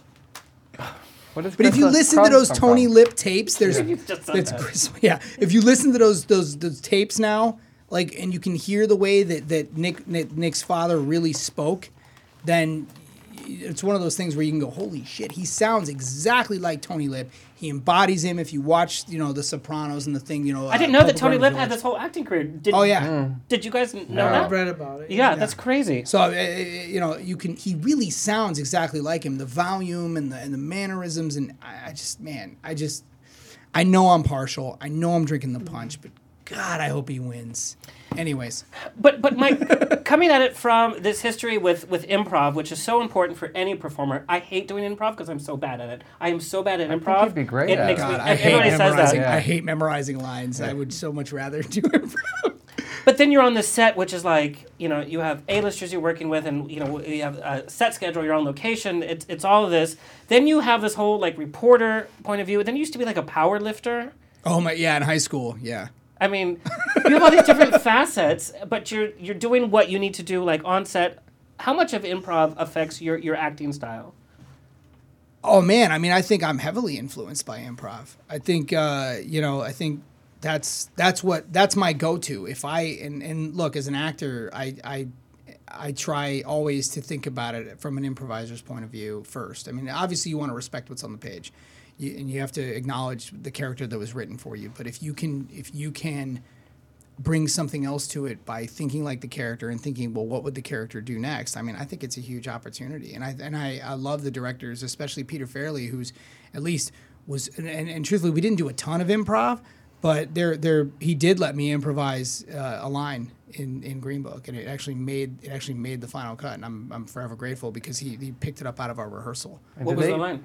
Uh, when I'm when I'm getting uh, what, now we're gonna now I'm gonna get it. I'm gonna screw it up just like I did when we The when Writers it actually Guild is counted. calling on I know. No, well, I mean, at the end, he you know, and he did. He tweak he tweaks it. He hears it, and he's like, mm, "What were you doing there?" And he and he came out and he he he spotted it because what happened was in the rehearsal, I missed a mark. Well, I didn't miss it actually. The the camera was you know 15 feet away, and I hit the mark, and we were supposed to be done there, but the camera was still away, so we just kept walking, and it's where we're walking down the street, and I. I said that I didn't want to leave Dr. Shirley in the bar. I don't remember the exact line, but I say like, you know, I didn't want to leave him there, but I, you know, I didn't know what to do. And what happened was we were short of the mark, and so the camera, you know, the, the, the track had already been, you know, 15 feet down. And I thought, well, I got 15 feet of mm. space, and I'm either going to stop talking now or I'm just going to keep talking. So I just kept talking. And then the crazy thing was, I couldn't. I he's like, that's great. Maybe try it like this. And so then, they then they, kept it in. and the, and the writers, he and Nick and Brian, they kind of converse for a minute. And they're like, yeah, that's great, but try it like this. And then, but they weren't rolling on that. They weren't rolling on the rehearsal. So I do it again, and I fucked it up. And then I did it again, hmm. and I fucked it up. So now it's two takes in. We're almost to lunch. I mean, you know how it is. Pressure's on. Yeah. It's literally only me and mm. Viggo. Viggo's just like, you got this. And I'm like, Viggo Mortensen's telling me I got this. And then the next take, I finally, and, and Peter, Peter Farrelly looked at, at, at Nick at one point and he goes, this is your guy. And he did it so I could hear him. And he's totally kidding around. And he's like, this is your guy. Are you sure he's okay? And then, yeah, I got it on the next take. And do they give you research because it's a real real people? Like, how does that work? Well, there were a couple of different bases. So um, they didn't going into it. We just read what was there, and then I did some research, and I saw that there were there were a couple different bases of the band. And George was a combination, I guess, of inspired by. Uh, he wasn't the, the, the two real guys. But they expect you to do the homework? Or They didn't. give yeah, they didn't. No, they didn't. Yeah, they didn't give me any anything, any heads up. I just took what I had liked, I guess, from those guys. And truthfully, I didn't take much. They were both classically trained kind of guys, and like outside of outside of their musical biographies, I really didn't have much to work with. So I just assumed this is a touring musician. He's good time Charlie, and I really only made that choice because uh, Dimiter Marinov, who's amazing, who played Oleg, uh, was such a stick in the mud and and George on the page was was kind of just like eh, like maybe a little snobby, and I thought, well, you can't have two Yeah. unapproachable guys. So I made the choice really early in that George was going to be a little softer, a little and literally a little pudgier. I put on a little weight. I, at first we were going to lose weight, and then I'm like, nah, I got to gain weight, and so. Um, so yeah, I, I, I tried to make George more approachable, which then ended up working because you see that Viggo eventually confides in George, and then George ends up making the choice to go to Viggo right away, or to, to Tony right away, and so you see that that there's a, a relationship there, at least where he you feel like he has access to the band, even though the whole time Oleg's watching him. So Uh, well, I, I found this film It's so so, so, unfolded enchanting. nicely, Yeah. didn't it? It just so easily. It really did. That's what it was. It was Yeah. like Hollywood can tell a, a nice story, be political mm. without hitting you over the head with mm. it. right, Like a not that heavy-handed. well Brian. Currie always says is like we don't want this too heavy-handed, mm. guys. He's got a little bit of a, a East Coast yeah, accent. You know, he's But from didn't you expect that? Like, I'll have this big awakening because we're so trained in Hollywood movies, and it just slowly peeled and Yes. peeled and peeled. It was really It, it, lovely. just, it told the story. Mm-hmm. It told the story the way that every film sh- should do, with everything at its top level, and that's that's why it's nominated for, for Best Picture. The whole creative process uh, just intoxicates me so much to hear about. And and Andreas, I want to talk about your creative process. You know, working for studios, you have your own artistry and your own point of view. Uh, Kurt, can you play uh, some footage from fr- from some of his career? Um, but you also have your own point of view, your your own animation. When you're not having to work, and I know you know th- this is your bread and butter, so you're always working for studio, and it takes a year, uh, two years, whatever, for a project. But when you're when you're drawing on your own, and uh, what is it that you're drawing? Oh, good question. Uh, naked men. Oh, boy. Kurt, That's the you- sequel to Live Nude, Nude Girls. Can you, can It's you John Naked Men. Yes. Can Kurt show that? no. You've We'd like seen to it, see, Stan Zimmerman. We'd like to see your uh, your X-rated Yeah. work. Yeah. Oh yeah, that was Fantasia 2000. Which was a whole was That's was, was, was a whole new uh, section. Yeah, yeah.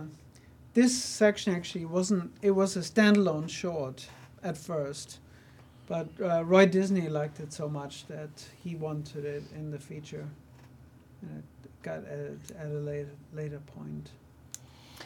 So- it's fun to animate to music, which was, Mm. you know, I try to hit like. There's a little bit where he drinks the coffee, and I I made the the steam rise to the music to the you know half notes. It's like your script without without there being the actual words, and you get to interpret that you, your yourself. To a point, yeah. But, but at home, when, when you're drawing and you're sketching, what what things are you drawn to b- besides nude men? Are you drawn to figures in pop culture? Are you drawn to uh, to still life? What is it that you're drawing on Oh, your not own? st- it's still. I mean, I'm I'm not a great painter. I'm I've always been a uh, a line drawing kind of guy. It always interests me the most. Um, as a character animator, that is what I like. Um, what do I draw? I've been drawing Barbara for 30 years Yes. in various. Streisand? Oh, the one, yes. What's Is there any other Barbara? The holy no, Barbara. Barbara Bush. It's a it's a weird fetish. For bears. Yes. Is there a female bear? What would that be? A lady bear. Okay, there you go. Yeah, like Roseanne would be a well, she used to be a lady bear, but like that that's Barb- a lady Barbara bear. Feldon. Barbara. Yeah, okay. Yeah, Uh, that's way. Okay. Brenda Vaccaro is more like okay. Um, now, do you remember some of the earliest sketches that you would do when you were a kid? Like when I Oh, was a kid, I was obsessed with drawing eyes, from the eyelashes to the eyelids, and I would draw them over everything that I could do. Do you remember some of the first things that that, that you sketched? Yeah, I kind of drew some celebrities and cartoon characters, obviously, and, and I wasn't very good at it, to be honest. And I, I never thought I would have a career in it. And it was, um, I, you know, I copied some drawings and I showed it to someone who was actually a graphic designer, and, and he said, you know, you can learn this stuff. You just have to put the time in and do a live drawing and all that. And that was to me, uh, that was a, a you know, a, a big step because I thought you either have the talent or you don't. I never knew that you could actually work at it. um, and uh, that, that, you know, got me really. And I, I wrote to the Disney studios when I was 15 or so. And six months later, I got a reply from one of the directors, and he just said, you know, go to art school, learn how to draw, and you'll find it a very rewarding career. And I did And you so have. far. And you've had this long-lasting relationship with Disney. What was your first footstep into Disney? Was it being the ambassador at the Epcot Center? It was, and it was only because I, I want to. I've never been to a Disney theme park till then. You know, there was no Disney Paris, obviously. Yeah. And, and uh, How old were you when you got that? Um, if you don't mind me I want to No say numbers. 16, but no, I was Yeah. 24. Um, I was the oldest one there, actually. Really? But, um, you know, so a friend of mine told me, do you know that there's this program where you can sign up and be like, you know, you have to dress up in lederhosen and work at the German pavilion. But uh, You're like, I already got 'em. Like- Yeah. Re- ready to go. Let me look at my Turn closet. around, Yeah. and Yes. Monday through Friday was lederhosen. Saturday and Sunday it was leather. I know you're German. But yeah, it was great for me, and, and it was you know it was great for me to learn English properly because I had to actually speak to people. It's one thing to learn in school, but you never have to actually talk. Yeah. But to stand there and answer questions, well, most of it was where are the restrooms and are you really German? That was my favorite. There were loads of people who are like, you're not really German, right? You learn the, the accent. They thought Disney trained us to speak with an accent. Why? Because Disney owns the world and they can do whatever. We're, like, we're, the, Yeah. o- we're the only real thing in Epcot, so. Um, and then began this long uh, career where you've animated, like I said, for, for Hercules and, and Tarzan, Princess and the Frog.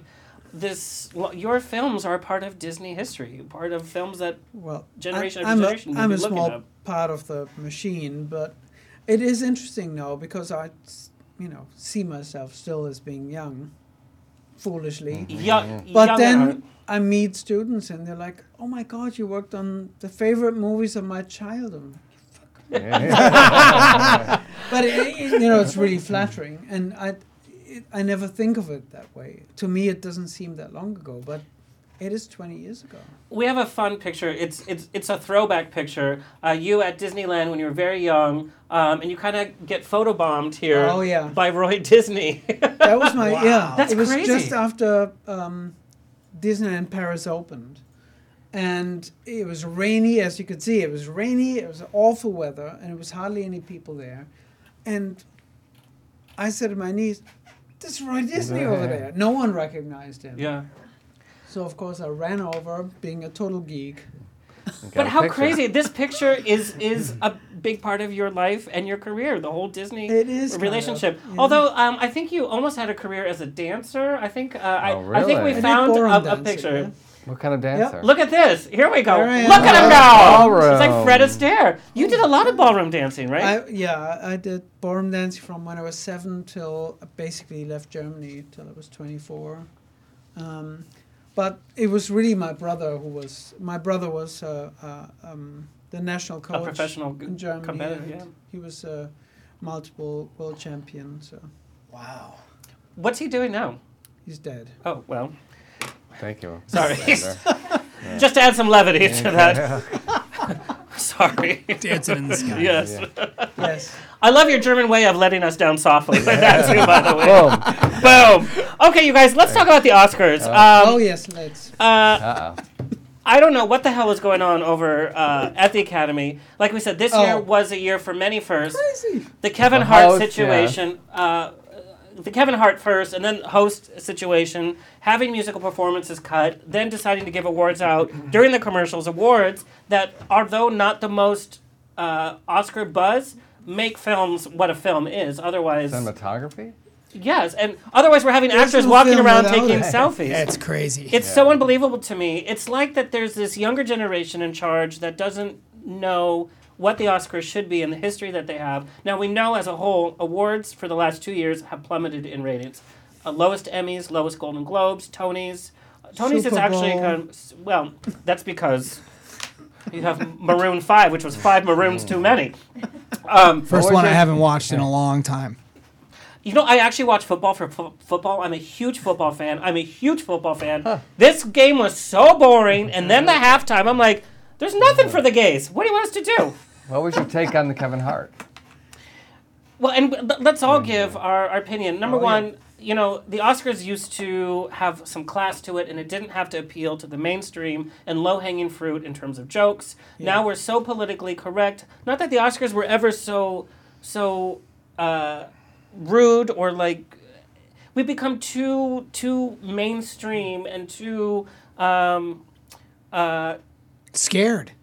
scared, but but but too tangible. The Oscars would be like, "Wow, look at them in that outfit," and they were presented regally, and it was just a regal event. Yeah. All of that has stripped away. It'd be like if you had beers with the Queen of England. All of that royalty sense is stripped away, and that's what happened with the whole Kevin Hart thing. And the the Academy had an opportunity to turn that all around and say, "Great, we're going to have a positive celebrity who's making waves in terms of women equality, LGBT equality, or other minority equality." They had the opportunity to do that, and instead they're like, "No, we're not going to do anything." But couldn't he have done something to make it? Screw uh, him. He's oh, not wow. the Okay. Academy. He spoke for himself, and he he chose that. But we're talking about the Academy Awards. Well, who would you have put in his place? I'm just curious. Well, that's a good question. I would have loved to have brought back Steve Martin and um, Martin Short, or Billy Crystal, or even. But, but here's the thing, and I love Billy Yeah, Crystal. I, I I love all of them. Like, and I I, I, I saw Babaloo Mandel the other night get the WGA award. I'm a huge fan of, Yeah. of those guys. I'm a huge fan of, of, of all of them. But that just also shows that like you might be fond of that, but that's the the Academy. I think already is having a disconnect. They're having a disconnect with the younger viewers. So it's like if they go back and get somebody like Billy, who's great, or Steve Martin, who's awesome, uh, nobody gives a shit. Like the kids don't give a shit, and like that's the next gen. I remember as a kid watching the Academy Awards, being like, "This is the greatest thing. I want to be there." I mean, I've wanted to go to the Oscars my entire life. But I think the young generation will tune in because they have the cast of Black Panther being there, and they have Lady Gaga, you know, is, is performing now with Bradley Cooper. Um, but I think they're going to watch because of that. So let's show that younger generation what an Academy Awards should look Like like. a handoff, right? Like a, a passing of the. Well, I heard they went to The Rock. Did you hear that? I guess The Rock had said that he Really? was. the Rock not- said he was approached. That would no, but send I'm me saying, over. I'm, I'm I'm saying sorry. that- I, I'm not saying he's a Well, who would host. you who's- have- as a- Well, that, that's a good about that? question. Um, I, I don't even know. Did don't Ellen even ever know. host? Ellen hosted, didn't Yeah, she? she. She did. Yeah. Yeah. And I think that she's way the opposite. It's Yeah. like, okay, let's make this statement now, which I don't think we should be making a statement with the host. We should have a good host that respects Hollywood at large and the process, who is funny. We don't need them to do this the whole time. We need them to facilitate a show where we're honoring Singing, like dancing? song and dance. Yeah, like yeah. I know if Kevin Hart was gonna host it, it'd be like funny Trump jokes or it'd be funny, you know, like I said, low hanging fruit jokes, and that's not what the Academy Awards is. No. I also don't, for my for my personal taste, I don't think it has to be a comedian. It's not a comedy show. I mean, you get a freaking monologue every bloody night Yeah. on any On any talk show, yeah, good That- point. that's a good point. You don't need another monologue. I mean, you really don't. Get What do you know, need? It, it was it was ki- you know like you said it was. You're like, I want to write that when it monologue. was Yeah, when it was. Bob Hope or someone like that. Yeah, because you know, you of didn't course you could that. find an equivalent today, but yes, they had their quips, but it wasn't like a stand-up comedy routine, and I don't think it, it needs that. Well, remember the year mm-hmm. Anne Hathaway and James Franco hosted, Oh right? my Wasn't God, that? don't I bring mean, like, up. like no, that's Don't no. talk about Well, I want to bring it up because it was terrible. Anne. Like, and I love both of them. But it was I was terrible. I was though. excited for it, but then they thought it was an SNL skit night, and Yeah. it, it wasn't. And we, you know, we both know Bruce Vilanch very closely. I love Bruce, by the way. I, I love Bruce Not too, in the way you'd like and he to, loves but- me too, but not in the same way. That's Uh, what I was saying. I Not in the way you'd like me to. But like, what if we had a Helen Mirren and an Emma Stone as our hosts? Oh, that would be great. Because they have, they're personable, they're funny without being comedians. But I would love for the nights to be filled with behind the scenes little tidbits like the Green Book. Did you know? You know, here's some Right. facts about behind the scenes. That would fascinate me and carry us through the, the different scenes. But that wasn't the Oscars' first misstep this season. Also, um, we're cutting the musical performances down. Is now? Do you guys think it's because of sponsors? It's because ratings are low and they have to definitely they can't go over. Like, what is happening? And then giving awards away during commercials.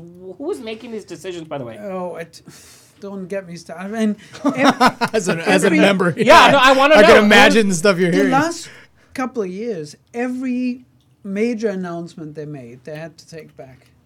I mean, it's, I feel like Trump is in charge of the Academy. It's like, let's just say what we feel, and then like, never mind. We're gonna put it during the break.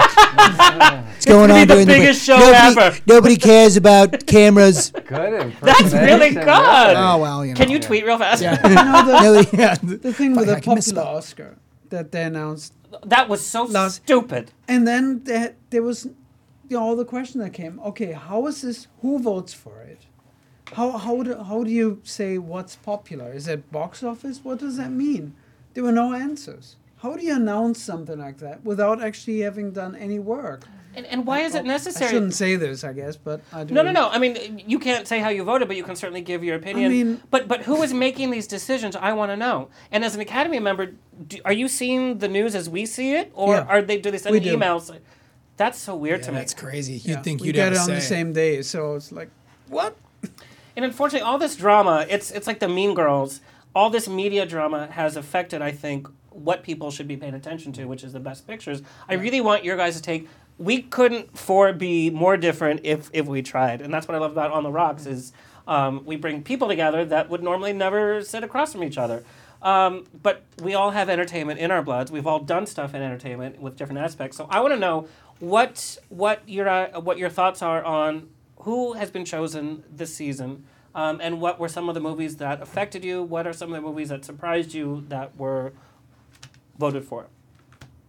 Uh, Vice surprised me because that was a huge undertaking to do that and not feel cartoonish. Yeah. I mean, they really got under the skin of those people, and I was, and I was just fascinated by the way that Hmm. uh, was the story that was told and the sense of humor about it, and the actors. And I'm not a huge Amy Adams fan. I'm like, wow. Really? Oh, I'm not Oh, either. It's easy, it's easy, Wow, to, it's I easy love to Amy make fun of Adams. her. Yeah. Did you watch the HBO show yet? She's amazing. Sharp Objects? No. I thought she was great. How about Sharp Objects? Dull Time. I was so bored. It was so boring. The only thing that kept me in it was uh, Patricia Clarkson, and even her. She was great. And She was like, I I, liked leave I don't sad now. and I still want to know how she got that stuff on her back. I don't Like, even care. How did she?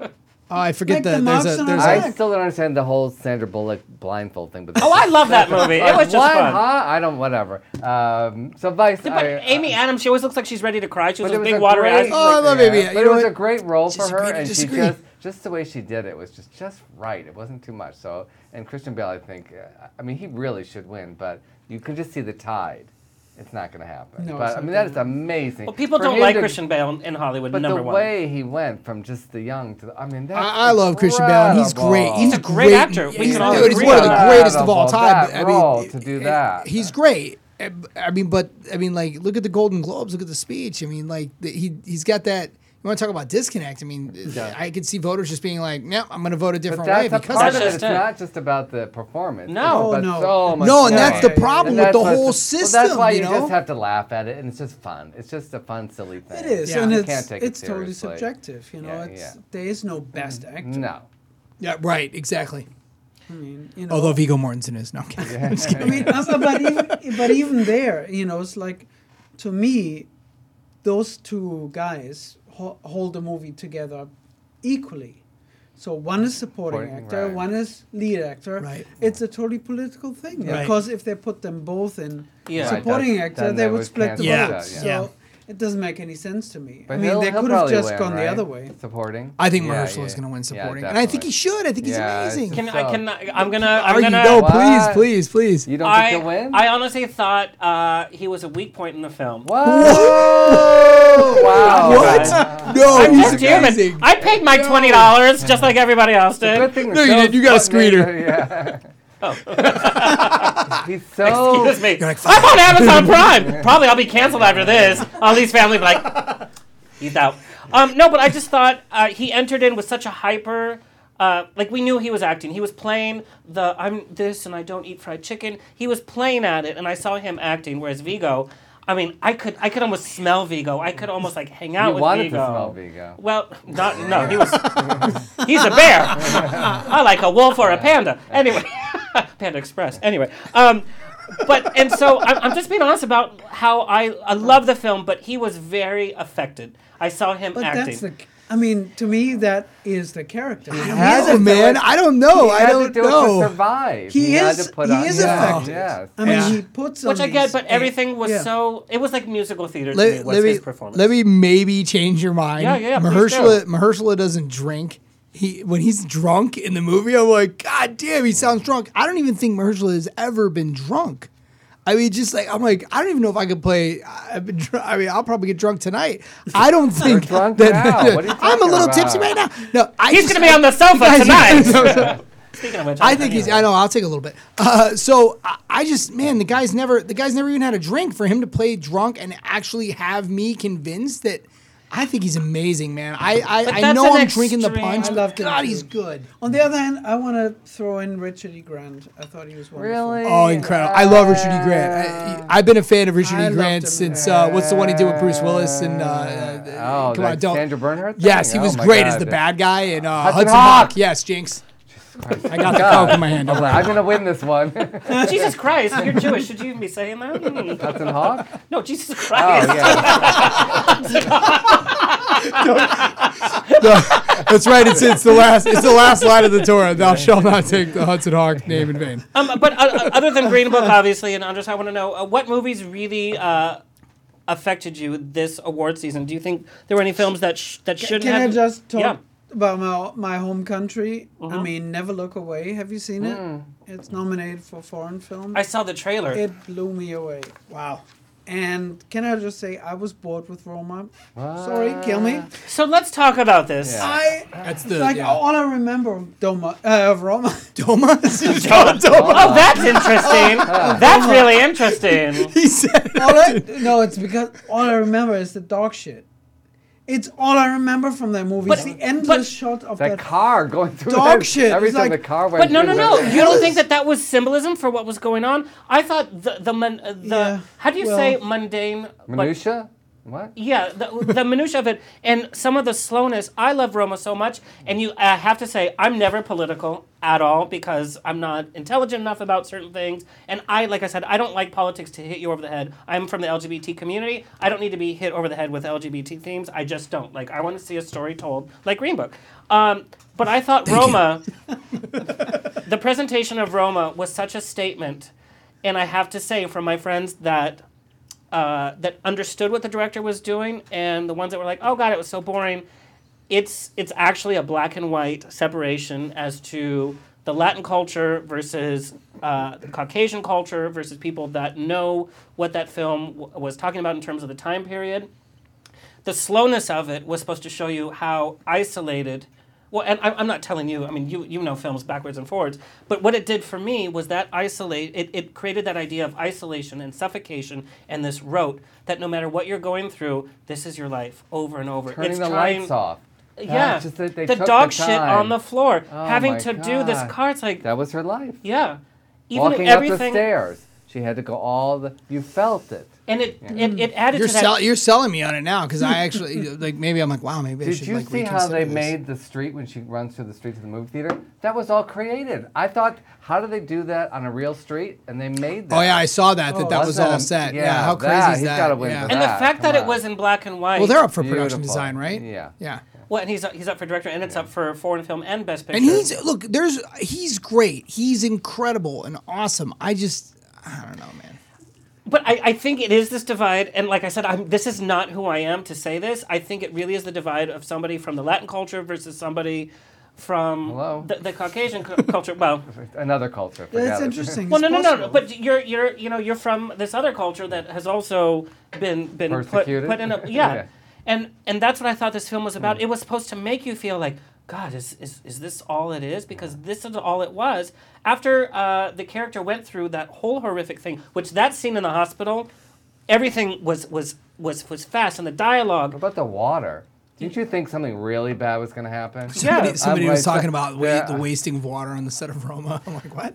Well, and so and this was set during the climate of, of the Olympics in Mexico in the 70s, where they shot students so that they wouldn't be seen uh, in the mainstream media protesting. And so this is what life was like. You had this traumatic experience. You had people living in shacks in the shit, but then they still had to go to work, and they still had to work from this class separation from middle class, which that house wasn't even that great. They weren't that rich. From the poor, there is no, there's no like we have here uh, where middle class kind of blends into lower class, sometimes can can reach up to higher class. It was so stark and so black and white and mundane, and I thought the acting was so natural, like Viggo's performance.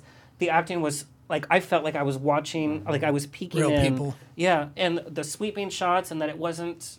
Anyway, I, I could go on and on about that, but when that's she what goes I looking took. for the guy and he were and he's playing. Yeah. Oh my god. Yeah. And, And, things was that so you're mean like, to her. why is that scene there? Like, why did she do that? And then at the end, the scene with the beach, and it was such Oh. a metaphor.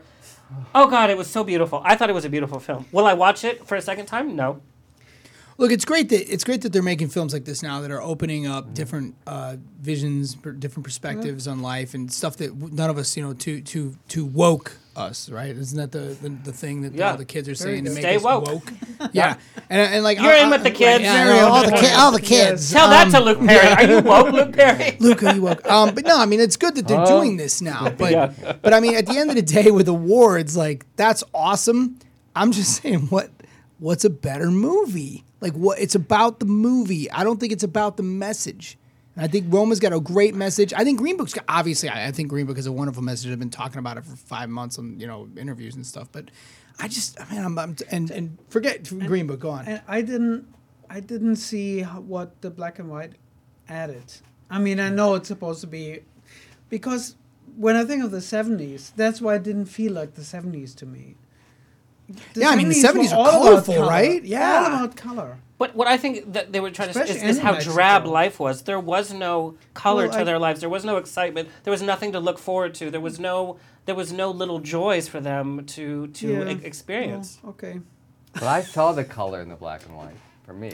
Well, I- s- Well, he, some of the did, he got a cinematography nod, Actually, right? apparently it was shot in color, right? And they they graded. Oh, I didn't- Oh, serious? Yeah, Really? yeah, I didn't took it out, that. I just read about it, and it was shot in color. Well, it's almost easier to do that now, right? I mean, all the cameras are. I mean, I don't know what he shot it on. Was it? I like can could do it on know- Facetune. You know, that was a, going back to Green Book. That was a great thing, especially on that budget, to make it look that. The that colors in that were so Sean Porter- beautiful. Sean Porter, period movies are so not. beautiful. I, I said this not comment the minute walking and out. I it- was like, it, it was a period film without looking like a period Yeah. film. It wasn't like everything's glossy and like everything's way in your face. It was so subtle Sean- in each of the little. But it Sean Porter, feels he's to me like- it feels to me like the right time period. Yeah. yeah.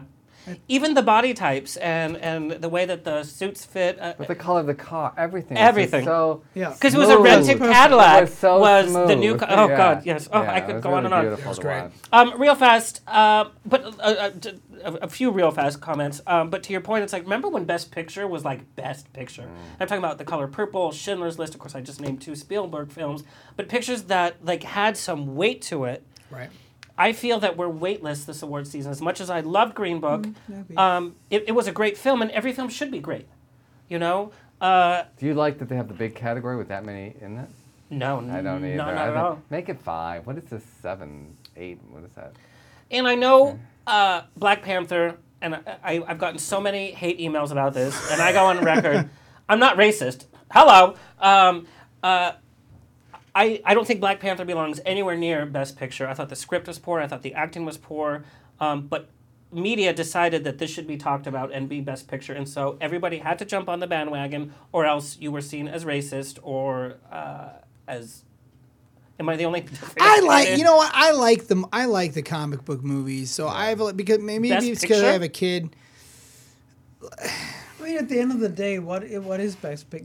Do they have to be weighty? I don't know.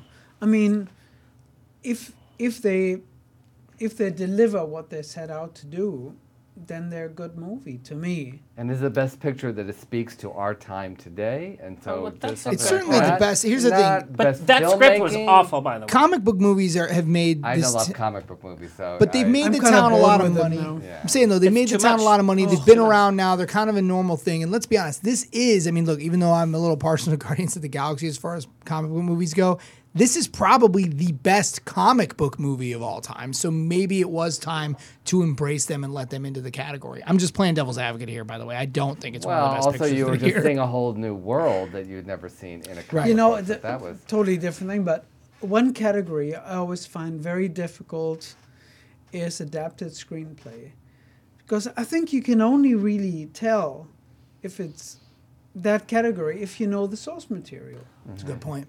You know, because it's not best screenplay; it's best adapted. So, like for example, when I read Crazy Rich Asians, and then I saw the movie, I Should we talk about that film? they really Yeah, let's do that. adapted the source So material. let's not get in trouble with that. Um, that's But- a safe. No, they, they took the source material and adapted it really well and made it actually better than the novel was.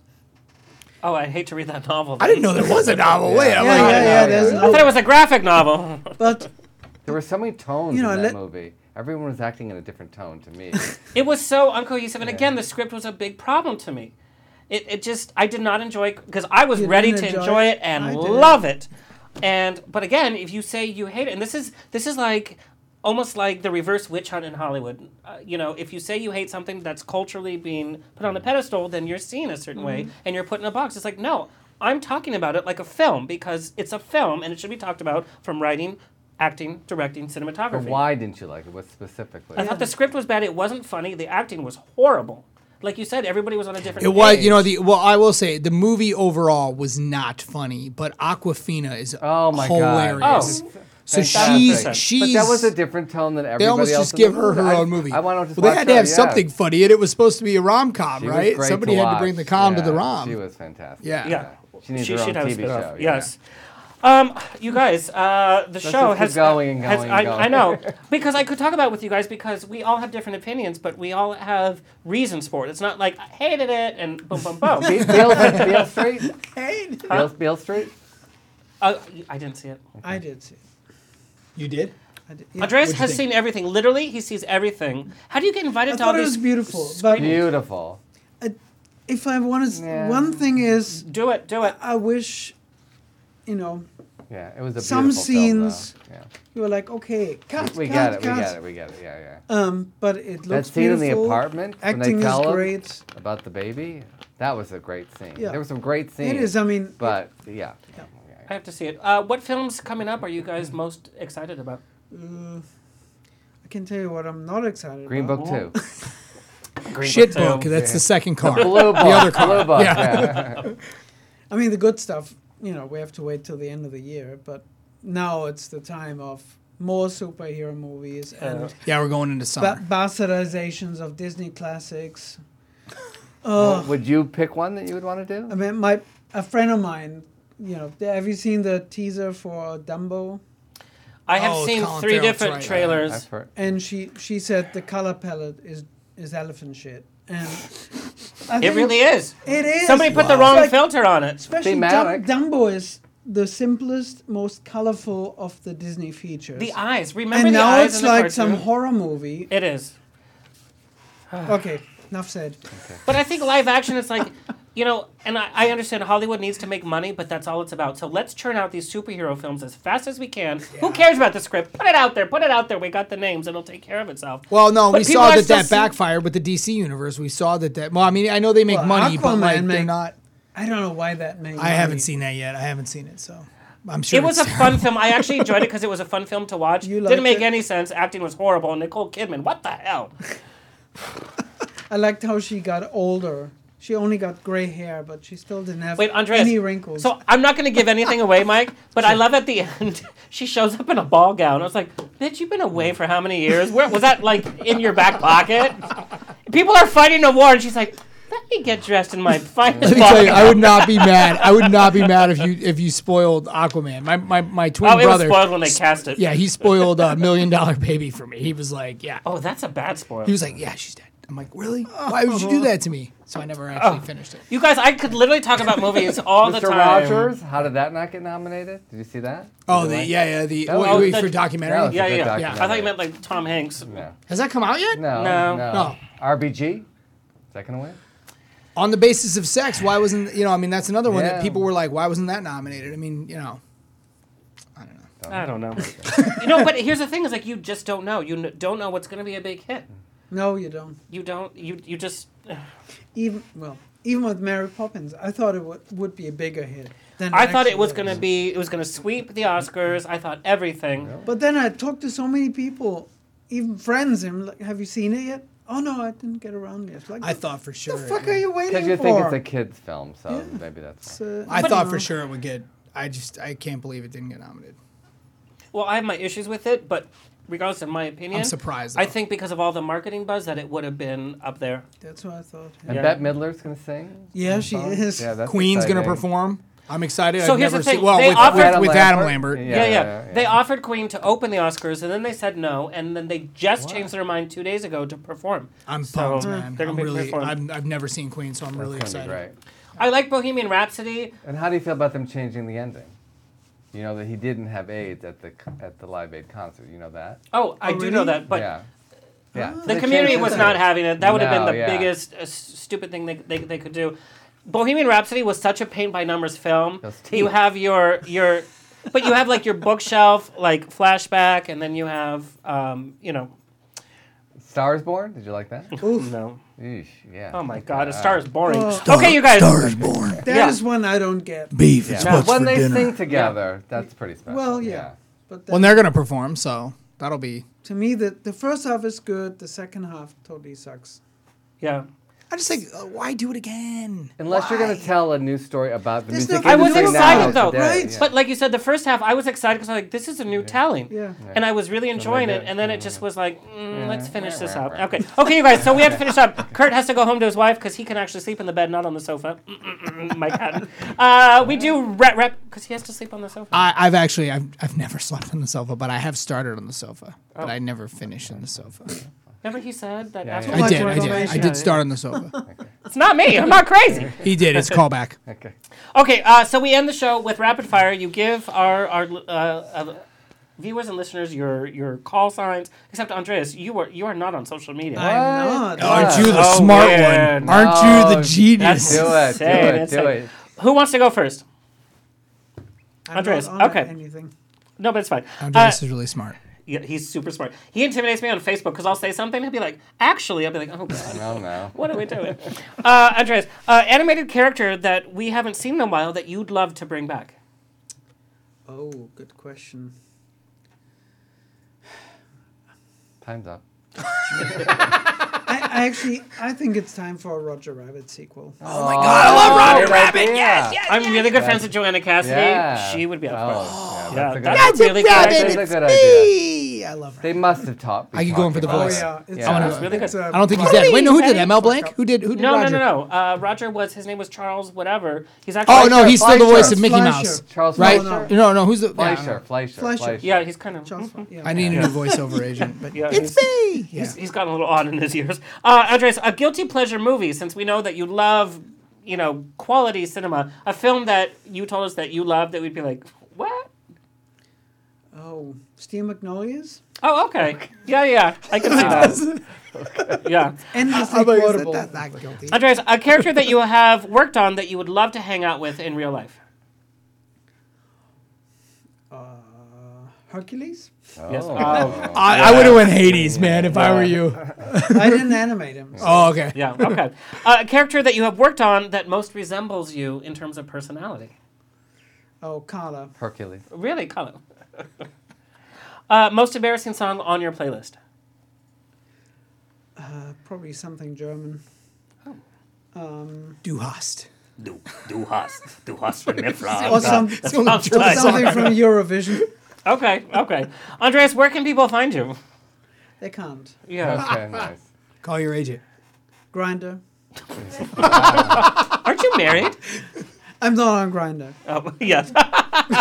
All right, you guys. Now. Um, but uh, but Google Andreas uh, At this Wessel moment. uh, Look at his work. It's it's truly remarkable. Andreas uh, is bringing us new projects with Curious George uh, by DreamWorks, and uh, My kids love Curious George. Like, I was raised on Curious George.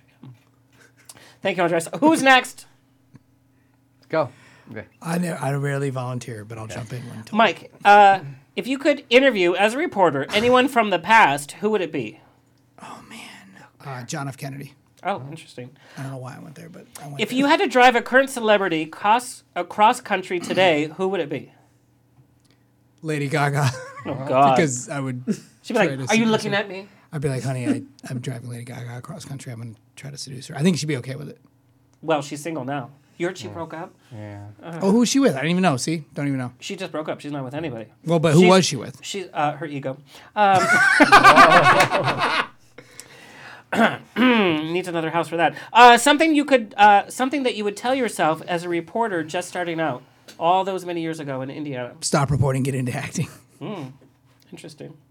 Uh, if you had an unlimited budget to make a film, what what film would it be? Buck Rogers in the 21st century, and I say in the 21st century because I loved that show. Yeah. Yeah. So it's got to be, but but and, and Buck Rogers is like every writer listening to this show might just say, "Oh my God!" Really? I think most know it though. It's it's it's like free IP now. Like that's over hundred years old. Not not the 21st century part of it, but Buck Rogers. So yeah. Flash Gordon also like all in the public domain. Like that's another one. Like why haven't they redone Flash Gordon? I think that's okay. To, to redo at this point, I know, right? We should figure out. I know with all Come the on, animation, we've got the team right here Yeah. to do it, right? But I mean, Flash Gordon, Buck Rogers, those are movies that I remember as a kid, especially like Queen soundtrack. Like bring that, bring that. It's okay. Use that. Right. I Yeah. mean, God, great movies. And Flash needs TV like shows. a Yeah. Latino husky sidekick. Yeah, there you go. Mike, where can our viewers and listeners find you? At the Mike Hatton, H A T T O N, M I K E H A T T O N. The the vodka's talking now. Yeah. But you guys, uh, watch Green Book uh, before the Oscars. Are you going to the Oscars? I am. I'm. I'm very. I'm so excited. Who are you I'm- wearing? I'm actually wearing Michael Costello. Are you really? Wait, Yeah. he's Hey. for my people. Yeah, he yes, And he is. Beyonce. And so, so I am. Are you wearing uh, a Beyonce gown? I am. I'll die. right, so my my, the, my jacket will be Michael Costello. My my skirt will be Beyonce's. Yeah. I, I would love for you to have like a green like gown, and it's like the Green Book, and you open it. Yeah, just be like, oh, look, the interior is green. No, I'm wearing Michael Costello. I'm really excited about it because Michael and I are both we we knew each other before we worked. I mean, I was Oh, I yeah. So love he that. Michael had a place on Palm Canyon in Palm Springs. I would always go in. I was selling airtime at the time, and it's like you need to advertise, and he'd be like, I don't need to advertise, and Yeah. he was right. He didn't, and then of course he blew up, and he's a big deal. And Wow. I'm just grateful that he's even great. putting me in his threads. I'm so glad you're bringing him on the show. I'll talk to him. I'll ask him. Yeah. Maybe Uh, we've sent him many requests. He's like, "Who?" he's so. I mean, Tell him I'm on Amazon Prime. uh, Mike, what what a pleasure. Uh, you guys, like, this is such a great conversation. Stan, you're Uh, next. Oh no. If you could have directed any of the Best Picture nominated films, which one would you have wanted to direct? Oh my God. Um, Green Book. Hey, all right. Interesting. But I don't know if I could do a better job. It was so, ev- everything was so perfect about it. Yeah, I loved it. Uh, we know that you're from TV. What is your guilty pleasure TV show that you're watching now? That you're like, oh God, I hope nobody knows I'm watching Uh, uh, Morning Joe. This. I don't even know what that is. Uh, on MSNBC at three in the morning. Yes, I do wake up. I was about to say, is that a news It's program? a news it sounds program. like a I'm just news so program. nervous that the world is going to end and, and that idiot is going to do something. that I'm like, what's happening? Oi, what's Yeah, happening? That's My also finger's on the trigger. Yeah. That's also his Grindr profile name is Morning Joe. you were writing a Yeah. Wait a minute, let me do that. like bloop. Yeah. Um, Stan, you are writing a script for Bea Arthur today. Oh. What would the show be about? Uh, I probably would do another female ensemble, or maybe put her with like a group of gay men. How about that? Put her Oh. in Silver Foxes. Oh, I would interesting. do uh, yes, but the, well, originally Silver Foxes I wanted to set actually in the home of that they were in, in Yeah. Golden Girls. Oh, that they had rented it after. That's what I thought. I Oh, said that's a even good if you idea. didn't In the show? That's even, great. Even if you didn't, I said let's not even say anything. It just use the same floor plan. And Oh, we uh, would clock it in two wouldn't that have seconds. been, yes, but wouldn't that have been really? I want you to bring back the gay uh, co- Coco that was cut after the pilot. That would be a funny one man show for you. No, seriously, wouldn't that be funny? what? Like what happened to Coco? That would be really funny. this is what happened to Coco. We could take that all over the United States. okay, let's do it. Let's honestly do it. And we it'll could be. going to Provincetown, Rehoboth, everywhere. Palm Springs. go. Yeah, Hey. yes. that's funny. they love me in Palm Springs. It'll be the next Sordid Lives. There you Yes, go. uh, mhm. but good. Um, oh, boy, you just said that out loud. Yeah. Stan, you are writing a speech for Donald Trump. the- What does the first Oh. sentence say? What, what's the first sentence that you're writing for his speech? I wouldn't. I would. I can't. I don't want any more words out of that man. That person's. I got mouth. one for you. It's huge. Yes. No. And we're I not talking about anything I his. don't. I don't want to hear another word. Every word is a lie. Every word is. I mean, he. But we're not political here, so no, thank but you so there's much. something his family needs to do. Like when I took my car away from my mother, you need to take your car Take the country away. away. The- His. I blame his children. They know what's going on with him physically and mentally. It's not fair to the rest of the country and the world. No, anyway, it isn't. okay, there you go. Oh, God. Oh boy. All right, you guys, You just uh, lost sponsors, didn't you? I'll just keep doing impressions. I stay out of it. But I'll do it Okay. impression. Uh, give our viewers, listeners, where, where, they- where they can find you. ZimmermanStan.com and please come to the last three shows of uh, uh, Diary of Anne Frank, brownpapertickets.com, uh, Friday and Saturday at 8 and Sunday at 3, and then hopefully we'll come to your communities. And I'm going to be there Sunday. Yeah. Is there like an after party with free bet you. wine? You know me, I have after parties. Okay, Yes, I'm going to be there. Uh, you guys, so we have to end the show. Uh, check me out on Glitterbomb, my new national TV talk show, currently broadcasting over 22 million homes, covered in People magazine, listed as one of the new must-watch shows on New Now Next, featuring me and my co-host. Just pay attention to me. Uh, where we talk about favorite stars from film, TV, music, reality TV. Tune in every Thursday, 7 p.m. Pacific Standard Time, 10 p.m. Eastern Standard Time. All you do is search glitter bomb because we're on a different channel in, in every different city. Um, also, we're on Facebook Watch, so you don't have any excuse uh, to not watch us. A big thank you for my guests for today. This has been such a great conversation. You guys, we could literally start a new podcast from this. Uh, thank you, Kurt, our engineer, my guest co host, of course, Stan Zimmerman. Go see Diary of Anne Frank, like we said. Mama Rose in the chat room. Uh, I wonder how many Christian stepdaddies I have right now. Uh, our sponsors, Vista Grande Resort and Bearworth Apparel. And to you, our loyal listeners, thank you so much. Share us, tweet us, TM us. Coming up on the rocks, we have JC from Big Brother, if you watch Big Brother, and John Sessa from uh, uh, Bravo TV's Real Housewives of Beverly Hills. He runs Vanderpump Dogs. He's coming in, um, as well as we have Star Trek Discovery's Wilson Cruz is coming in. Oh, did you get really excited about that? Oh, Vanderpump Dogs. I'm like, wait. oh. Wait, We're not talking about her co-stars on real? Real There's a show about Vanderpump Dogs. It's an organization that helps dogs in need. Oh, I thought you meant like. the Thanks. Mike, for I'm caring. sorry. I'm so sorry. I'm sorry. White straight men hated Roma, hate dogs. Let's eat them raw. you guys, thank you so much. We'll see you next Tuesday. This has been On the Rocks with Alexander every Tuesday at 7 p.m. on Universal Broadcasting Network. Find me on Facebook on On the Rocks Radio Show. Tweet me or Instagram me at On the Rocks On Air. See you next Tuesday.